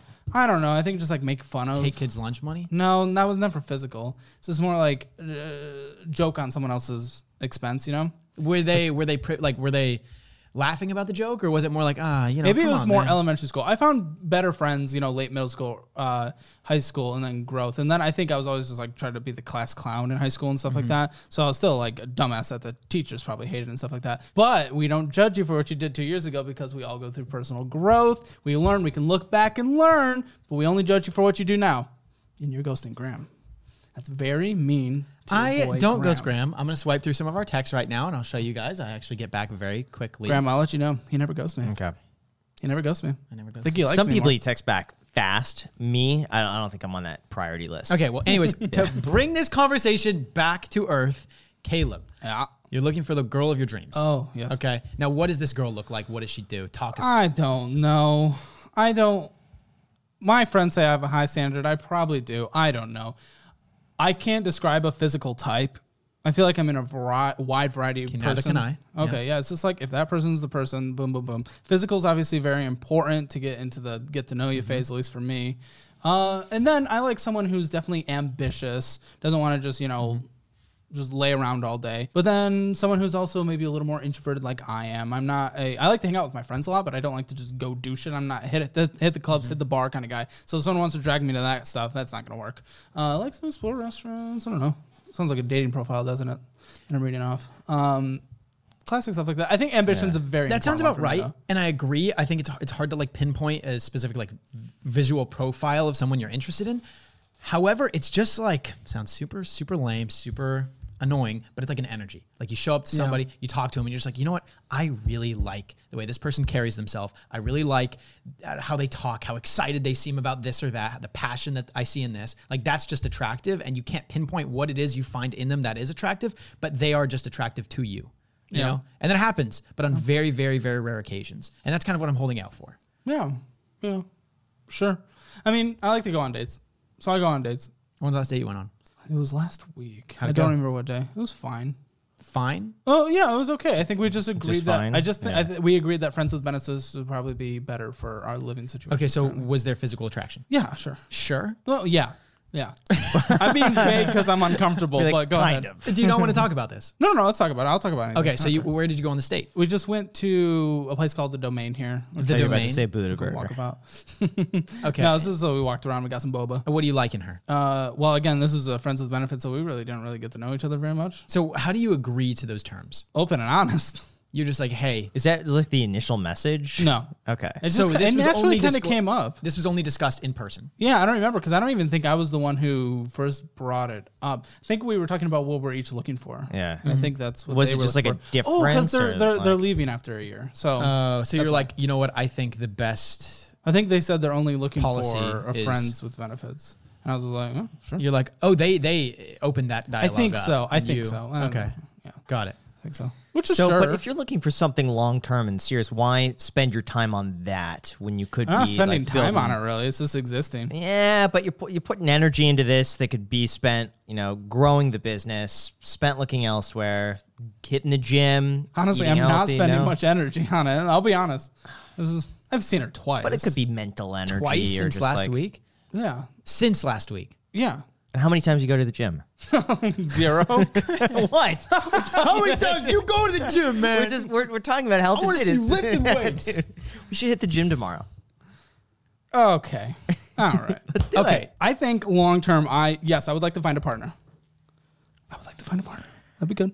I was talking to a few people. They were long distance though, or uh, a person who Yeah. was long distance, but it just didn't really. But why do you want to find a partner? I don't know. It just it seems to be what I'm missing. I just I've, I've I don't know. I've always But- kind of craved it, and then I've always failed at dating. But you, but so it's something you're missing. But you feel like, you, how do you know it's that? How do you know it's? I finding guess a I partner? don't. So you're trying to f- find you what feel that like a part of you is missing. Not necessarily, but I feel like that's missing. What are you missing like from that? specifically Though? that the human connection the partnership you know kind of building life together uh, and just a future and stuff like that. But that I feel like you have that with your friends and people that work with you. i do but i mean You're you've building seen a future with everyone in this room. you've seen the charts of like uh The people you spend time with. spend time with and it's Yeah. like it just but and then everyone's like significant other because you have You friends know they why? just That's get because busy it just and is the older you get, the less you want to deal with bullshit. That's it. So the less people you see, you're I more know. selective in the people. but okay you see. all of a sudden my friends can't do as much and i'm very blessed to have a great friend group Yeah. here that i'm just here i'm just sitting here i'm bored alone i'm thing not is, very extroverted Boredom, but boredom isn't good though. I th- I think you should fill the boredom with with other hobbies and things that you're interested. Like the aquariums, and I, I do. love I, the aquarium. I love the aquarium Yeah. too, but it uh, my wallet hates it. See, I think you'll find the best relationship as soon as you're content, just being single, living your life. Like that that's the way it was for me. Mm. I was so happy just doing my thing, not not a care in the world, no one to answer, nothing. And then I ended up getting a relationship right afterwards. But I wasn't looking for a single thing. Guys, I'm not looking for anything right now. I'm But so I think you- happy. Yeah, but I think you have to- himself is going to be No. very productive. But I, but Yeah, I think but I think to when you get to that point where you're so comfortable and like self-assured in who you are that nothing fazes you anymore, that's the point where you become really attractive to other people. It's just hey, I'm perfectly single, uh happy with the way things are going. I don't need a single thing in the world. Well, again, I know? I'm very open, very honest. I really don't think many things faze me except for the one thing I told you guys Uh-huh. of just someone think like if people think I'm like an evil person or something like that. That's the only thing because this is not me and it's just like weird if other people think that. But either way, other than that, really nothing else gets to me. So I don't. Part of me wonders though if people could sense that you're looking to fill something. Oh, so that when you're when you're dating, I will say I move, like- I move too quick. I move too quick. I could tell by we looked through a few of your messages on your video, and you can look through it. Move too quickly in the sense of like go right for the date. You just Yeah. immediately Well, like here, fuck, here's I'm what not gonna text. Yeah, Why are we texting is because you I mean, because you have to build some sort of connection and rapport before Let me meeting up in connect person. with her in person. all They're of not- those all texts, okay. all of those texts are not building rapport in the beginning. It's just exchanging pleasantries and Yes. super But but you surface have to, conversation. but when when a girl has a hundred messages and all of them are let's go on a date, let's go on a date. How's she going to not how those differentiate? messages are. I think that is atypical to ask for a date right out the gate. well, also no, assuming if, on if you girls' if you if you look know. through a woman's profile like that, she's going to have so many messages. How do you differentiate yourself from fifty other guys talking to her on the same day, trying to have the same conversations as you are? You're the one asking for a date. I'll Why should she pick you over everyone else? I'll tell you, my British impression. I didn't find it funny. I liked it. He found it funny. Yeah. Jack's not the best uh, gauge on that. I'm gonna say it. Okay, it's Wait, true. how old are you, Graham? Thirty-three. How old are you? 24. I think I would be the guest. We're best closer in age. age, I guess. Yeah. Yeah. By one year. I'm in between you. He's guys. not trying to appeal to a grandma, I heard Graham. that that women mature slightly faster than men. So the fact that if if you know someone's Jack's age, they're going to be more mature. You know, I'm just saying. So maybe they're closer to my age mentally. Okay. Well, I mean, you know, I just don't like the bullshit. I just don't like the bullshit. I just want to meet and get to know someone. I hate the bullshit. As you call exchanging pleasantries, I call it bullshit. I just want to meet and get to know someone. I don't get to know Get someone to via text. know him, you know? Yeah, I don't like text.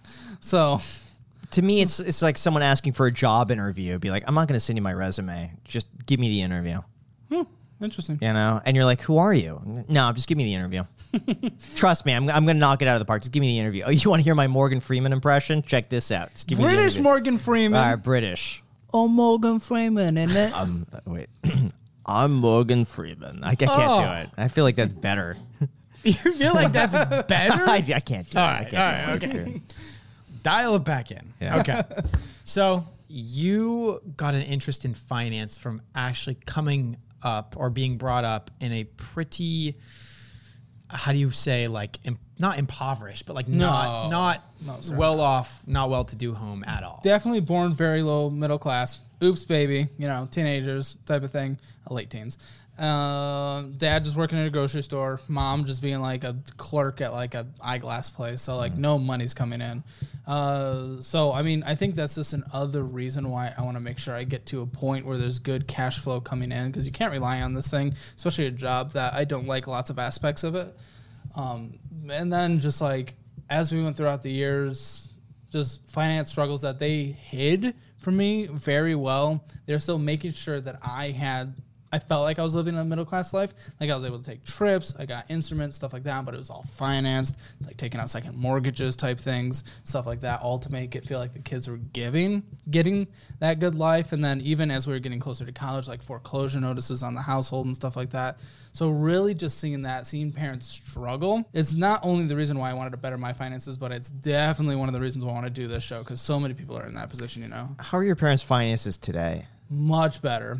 Youngest brother, another oops baby, Levy Braxton. He is actually growing up that middle class household that they pretended we were growing up. So my dad ended up starting a business, uh, and it's uh, taken off. He's a third owner in it of a fire water restoration type business, and fire and floods always happen.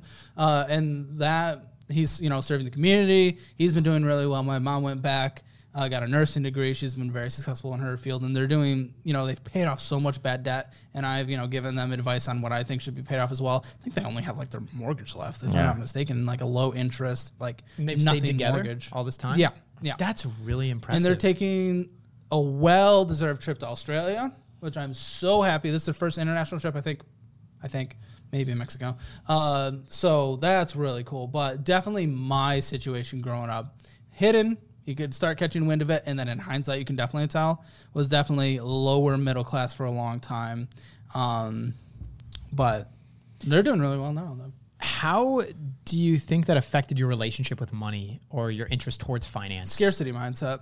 Scarcity I mindset. And do you think that you picked up on that from your parents? No, not necessarily, because again, they hid it quite well. It was just more towards starting to understand what money even is in your teens, and then in hindsight, kind of understanding how things were that I understood it. But just not wanting to be in that situation, not wanting to have a foreclosure notice type warning on this house ever, you know, not wanting to, if I ever have kids, I wanted them to be able to do whatever they want to do, you know, that's healthy and good. Send them to college. Like college wasn't even, couldn't even come close to being paid for for me. Took out a bunch of student loans and they took out Parent Plus student loans. So it's like, yeah. One of my dreams, dreams is to I, I want to hit that fifty uh, that five million dollar mark, but I also want to pay off the the remaining mortgage. That's a big dream of mine as well. Did you ever get evicted, or you're talking about a foreclosure? We got very close. Okay. Warnings, very behind on payments, second mortgages, well, maybe a third mortgage. I don't even know. So it's, you know, always taking advantage of whatever little equity there is in that uh, house and just taking out credit cards. And this is- credit cards was everything credit cards, credit cards, credit cards.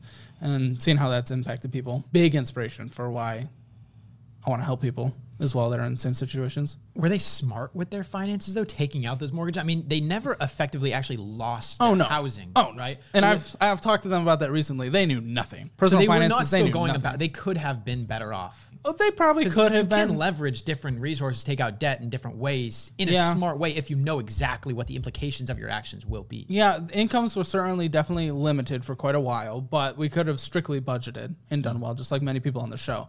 Uh, but uh, yeah, absolutely, But then if you budgeted like that, it would have been more apparent to the children that they Oh, were yeah. struggling financially. absolutely, and especially because eventually, after I was five, we moved from a more sketchy place to a wealthy school district. Though we weren't wealthy, you know, we were in that district. Uh, if we were budgeting hard, they wanted me to live the lives of the neighbors, you know, the people that I went to school with, who were able to take trips, who were able to participate in different activities and stuff. Do you mm-hmm. think that that helped develop your character in the way that they maybe would have wanted? Like, did it actually improve your development? maybe, maybe subconsciously. I think that's one point why I got interested in real estate in general is because I saw that as a cash flow opportunity, something that you can always have on the back So end. when did you go to that school district? The the nicer one? At what After age? kindergarten, so I didn't have very much time in the in the really sketchy Yeah. area to be honest. Is that when you became a bully?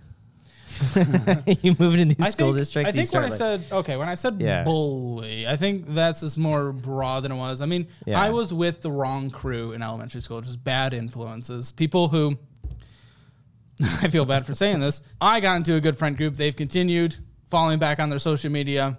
They're not really doing anything right now. They're not living a very good life. But being mixed up with them for a while until I had a big falling out in middle school. So, you know, they do bad things to people. Or not bad things to people. Again, that makes it sound like we're stabbing people in the parking lot or something. It's like just like making fun of man. someone or Yeah. something, you know? Or Yeah. we're playing soccer and then you're like, Ugh, and like someone falls over in the playground, like, oh my goodness, that kind of stuff. Yeah. Uh, but just wasn't a good person, and that is not the type of person you want to continue and grow up and be. yeah. Not but, that I'm close. But to what made you make that means, change? but- When did you recognize that maybe that's not who you want to be? Well, I'm definitely very influenced by people I'm around, and I ended up getting into a better friend group, and they were good people. Um, and you know, associating with good people, and you just kind of become a better person. I was still a class clown, just a bit wild, mm. but it didn't take it out on other people specifically. You know, bring others down to feel good or anything like that. So yeah, but I mean, life is all about growth, right? So I'm of course I would take back that I was a bully, but I don't sit here and just like freak out about the fact that oh my gosh, I can't believe I was a bully. It happened. Learn from it. Hopefully, use that experience if I ever have kids to help direct them through that situation. My parents didn't know, by the way. I was so good at hiding things, so good at hiding things, masterful. Um, uh, so it's a learning experience. 20 years ago wasn't even close to perfect. I was better 15 years ago, and I was better than that 10 years ago, and I was better than that five years ago, and I'm better than I was five years ago now. So just always striving to get better is very important. What would you change about yourself today? Well, I, do, I can definitely get in trouble with my uh, lack of filter and just complete honesty because people take things wrong. Uh, people can take advantage of it, and uh, yeah, I can get you in trouble. But also, I just want to be me. Maybe some of the more impulsive things we talked about that. Uh, yeah, I think that would be a big one. Anxiety. Oh, if the, so, like literally change anything? Yeah, I would just get rid of my panic disorder. I'd be like, that's gone. That doesn't exist. I could be living so much. What's so it much like to have a panic disorder? Uh, terrifying and very limiting. You're afraid of panic attacks in a strict phobia way, where it's like you build your life around not having them. So wherever you found your safe place to be is just like your life around that. And the extra things can, and that's another reason why this job just isn't the job for me. is because it's so anxiety inducing.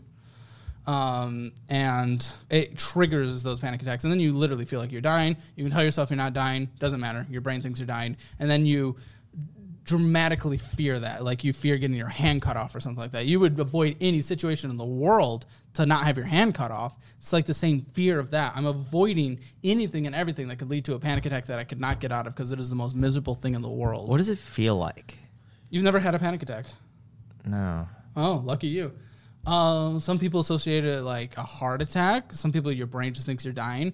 For me, my heart starts racing. I get uh, very uh, clammy, very sweaty. Uh, I breathe very fast. I feel like I'm gonna pass out. Uh, my brain is convinced it's dying, and I uh, feel incredibly depressed in the way where every once in a while, every once in a while, I don't want people to freak out about this, but every once in a while in those extreme situations, suicidal thoughts can happen. But that's just because I feel like it's something that's never going to end because it feels like it's just never ending. And you think that's like the easy way out. Uh, that's not something I've considered or want to do, but that's just like in the most extreme, scary situation. It's something that unfortunately veers its way. How long do they last? It's, uh, it's hard. You can get over it pretty quickly. Uh, I found good cop- coping mechanisms to get over it, but I mean, I've had ones that have lasted like a few hours, and those are miserable. But on average, Average, they feel. I don't know. I don't time them. They feel like they last eternity, but maybe fifteen minutes. I don't know. It, it could be longer. and what's the frequency of them? It depends stress level and different things going on.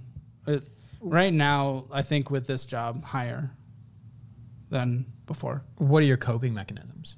distract myself, play some music, watch something, try to take a nap or go to sleep. Why do you think you have this? No idea. No idea. when And did if- they start coming? Uh, I remember my first one taking a vacation in South Carolina, early teenager.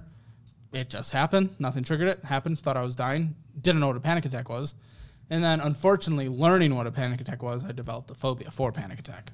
And have you hmm. ever spoken to professionals and Oh stuff yeah, about no, this? I'm on Celexa, but I think that's more for general anxiety because my thing's more of a phobia. I don't know if you can medicate a phobia. I think it's more a mental health thing. I was in therapy for a while. I always advocate for therapy. I need to go back in therapy. I when I moved to my last location, I was far away from my therapist, so I was like, cancel, and I just need to get back on. Yeah, it seemed like it was such a traumatic event when it happened the first time that you now fear that Oh, happening yes. again, of, of reliving that first time. And that YouTube job that I got turned down for after the fourth day of supposed to meeting the person, he didn't show up the first three days. The fourth day, I had one of those three hour panic attacks I've had like twice in my life, maybe three times. And I just couldn't go. I was like, I'm sick. And he was like, okay, this isn't going to work then. So it can definitely impact life in ways that suck. Yeah. In hindsight, though, would you be here today if not for calling in sick that time?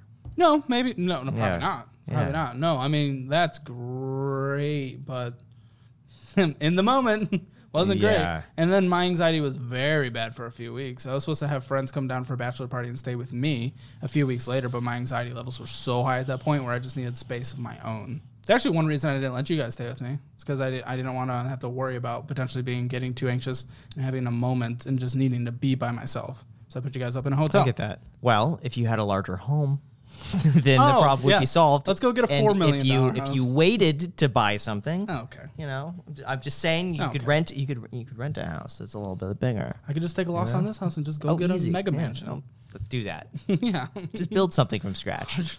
yeah. so it's not fun. It sucks. And there's a lot of people that okay. deal with it.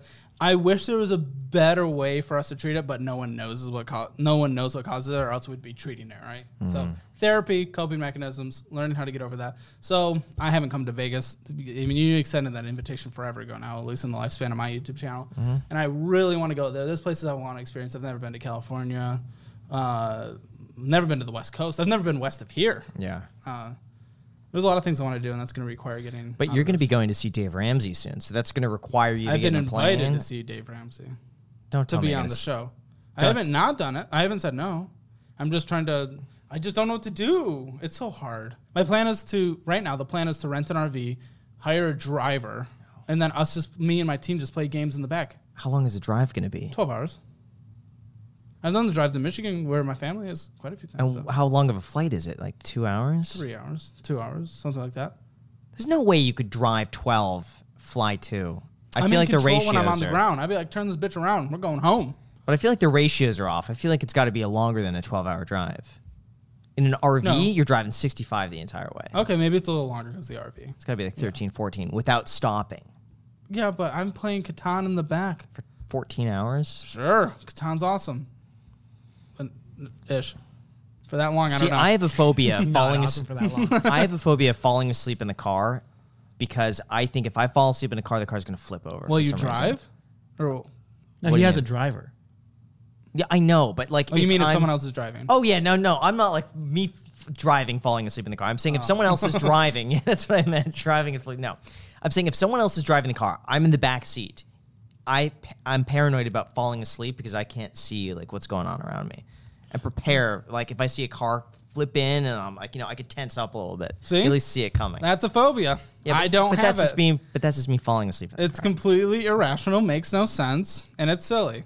And that's what I have with the other thing. So uh, I wish I had a reason or an excuse or Yeah. uh, treatment. A lot of people, I mean, what they do is they just do it. I just got to do it. I think you just got to do it. but doing it is the hard part. Do you think you you'd feel better afterwards getting through that? Oh, that if I- you could oh, get through that. a billion percent, a billion percent.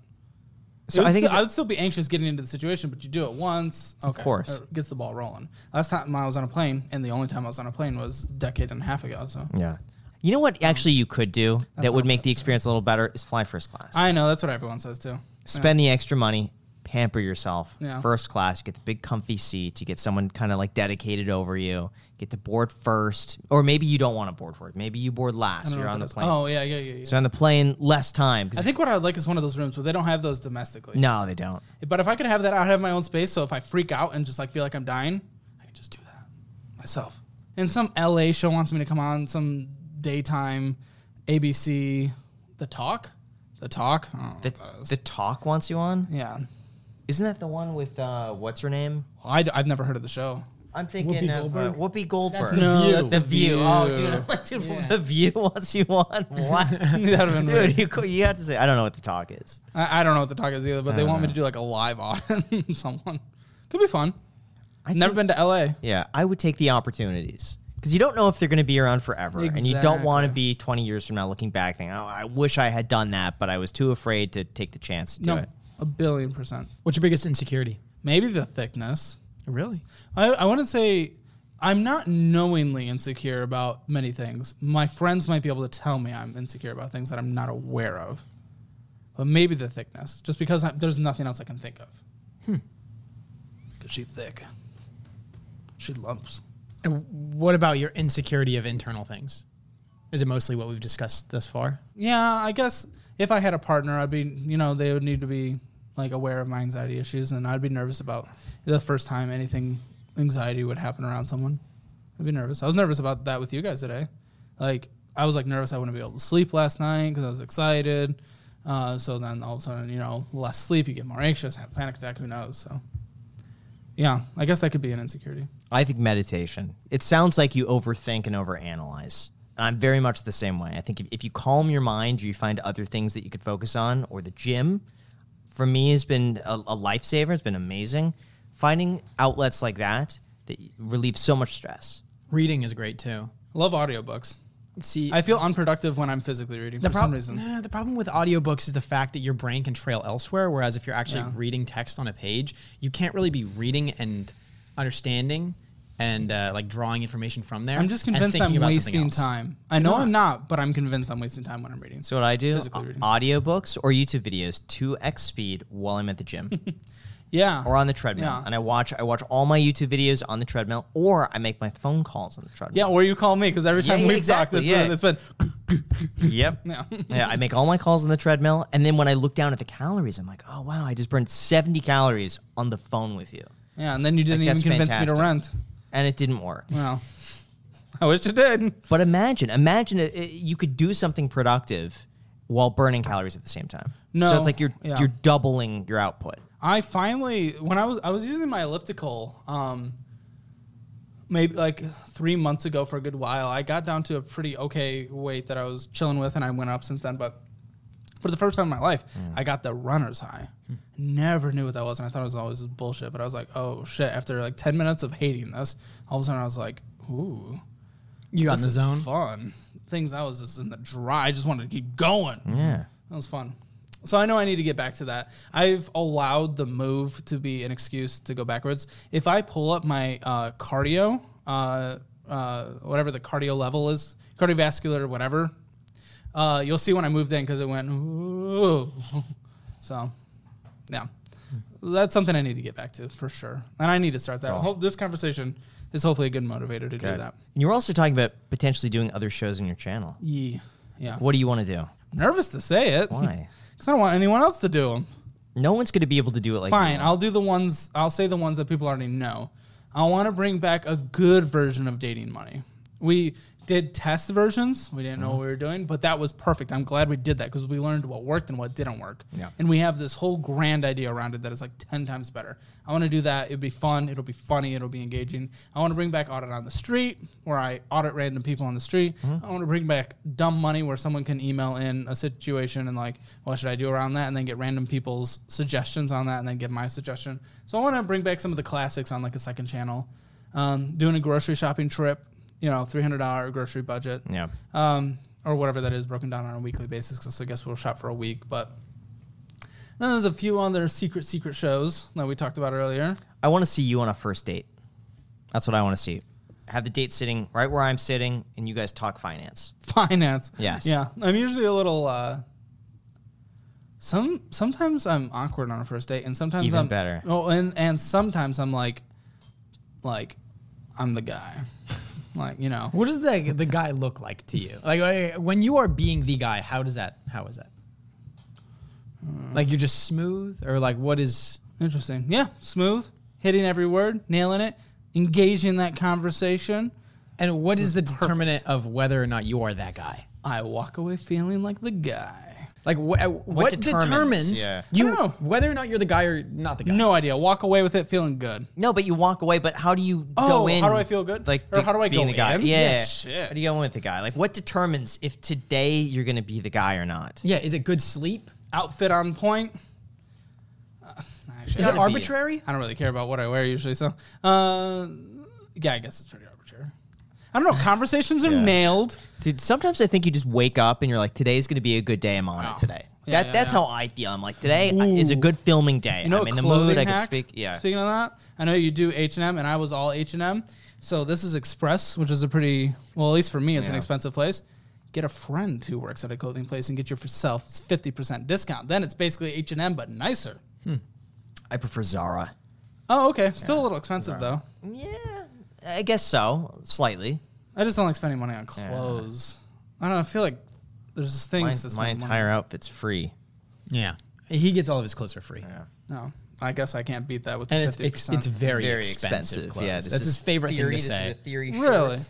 I forget what this is. Um, Speaking to the thickness, Socks are free, I don't know too. if Graham's gonna allow this, but Graham called himself fat earlier. I said a little pudgy. I have a little stomach. No, you said tummy. that you mentioned some thickness. This is thickness. Yeah. That is not something we need to worry about. So. I I would like. Uh, That's a is that your biggest insecurity? Uh, I would say so. I I don't like taking my shirt off because I see pudge around my midsection, and I really don't like it. And I want like just I want that rock V. hard and I get, want get that back V. into the boxing. Uh, I didn't even have that with the boxing. Oh, No, and I and I dieted pretty pretty strict on that. Part of me thinks it's a bit of an age thing, but I have to take I have to take it so seriously. Like I've been going to the gym every day. I've been eating relatively clean, and then I'm thinking it's probably my portions. dude, and that maybe big not staying three as hy- zero is scary. Maybe not staying hydrated. You've as I passed it. should. You're at that thirty three, but that big Yeah. three zero. But you is see some people in their 40s and they're like, I'm in my best shape of my life, and they were like just ripped Yeah. and shredded. Dude, my parents like great. I don't know what's going on with them, but I feel like I'm like dying. Yeah. So, uh, I've lost track of this. What do you think is the meaning of life, Caleb Hammer? Me in my life right now is helping people while having fun doing it. That's what I like doing. That's the meaning of my life right now. Yeah. Meaning of life? Happiness? Isn't that what everyone says? I don't. I don't know. I'm a day to day kind of guy. I got goals, but I'm a day to day kind of guy. You can get it through the day. Try not to, you know, get hit by a car. And what do you want to say to all the haters? Haters. What do you say to them? I actually have no idea. What the fuck would I say to haters? Uh, Boo you. Boo haters. All right. Is there Cool. anything else you want to discuss? Comments, concerns? Anything for us? You can ask us questions. Are we gonna eat dinner? Are we going to eat dinner? Mm-hmm. I can be down for dinner. I hope you guys have enjoyed this episode. I know it is a highly anticipated iced coffee hour episode. Everyone wants Caleb on. Uh, we're really excited to be doing this, and uh, hope you guys enjoyed. And let us know if you guys want a part two. Maybe, just maybe, in this part two, we can discuss Caleb's transformation. Okay, he's gonna have a six pack. He's gonna be ripped. Okay, he's gonna have like a huge neck vein right here, and uh, yeah, it's gonna be sick. We're gonna put your face on Liver King. Yeah. You should see my jawline when I'm fit, dude. It's hot. It's gnarly. You do It's have a pretty gnarly jawline. I know, and this I is see right surrounded now- by fat too. But you're so also it's kind of shaping your beard. You know what I mean? Oh, yeah, To do a little trim for the contour boys. yeah, yeah, yeah, Yeah, yeah. yeah. You look good, man. Oh, oh. All right, guys. Thank you so much for watching. Till next time.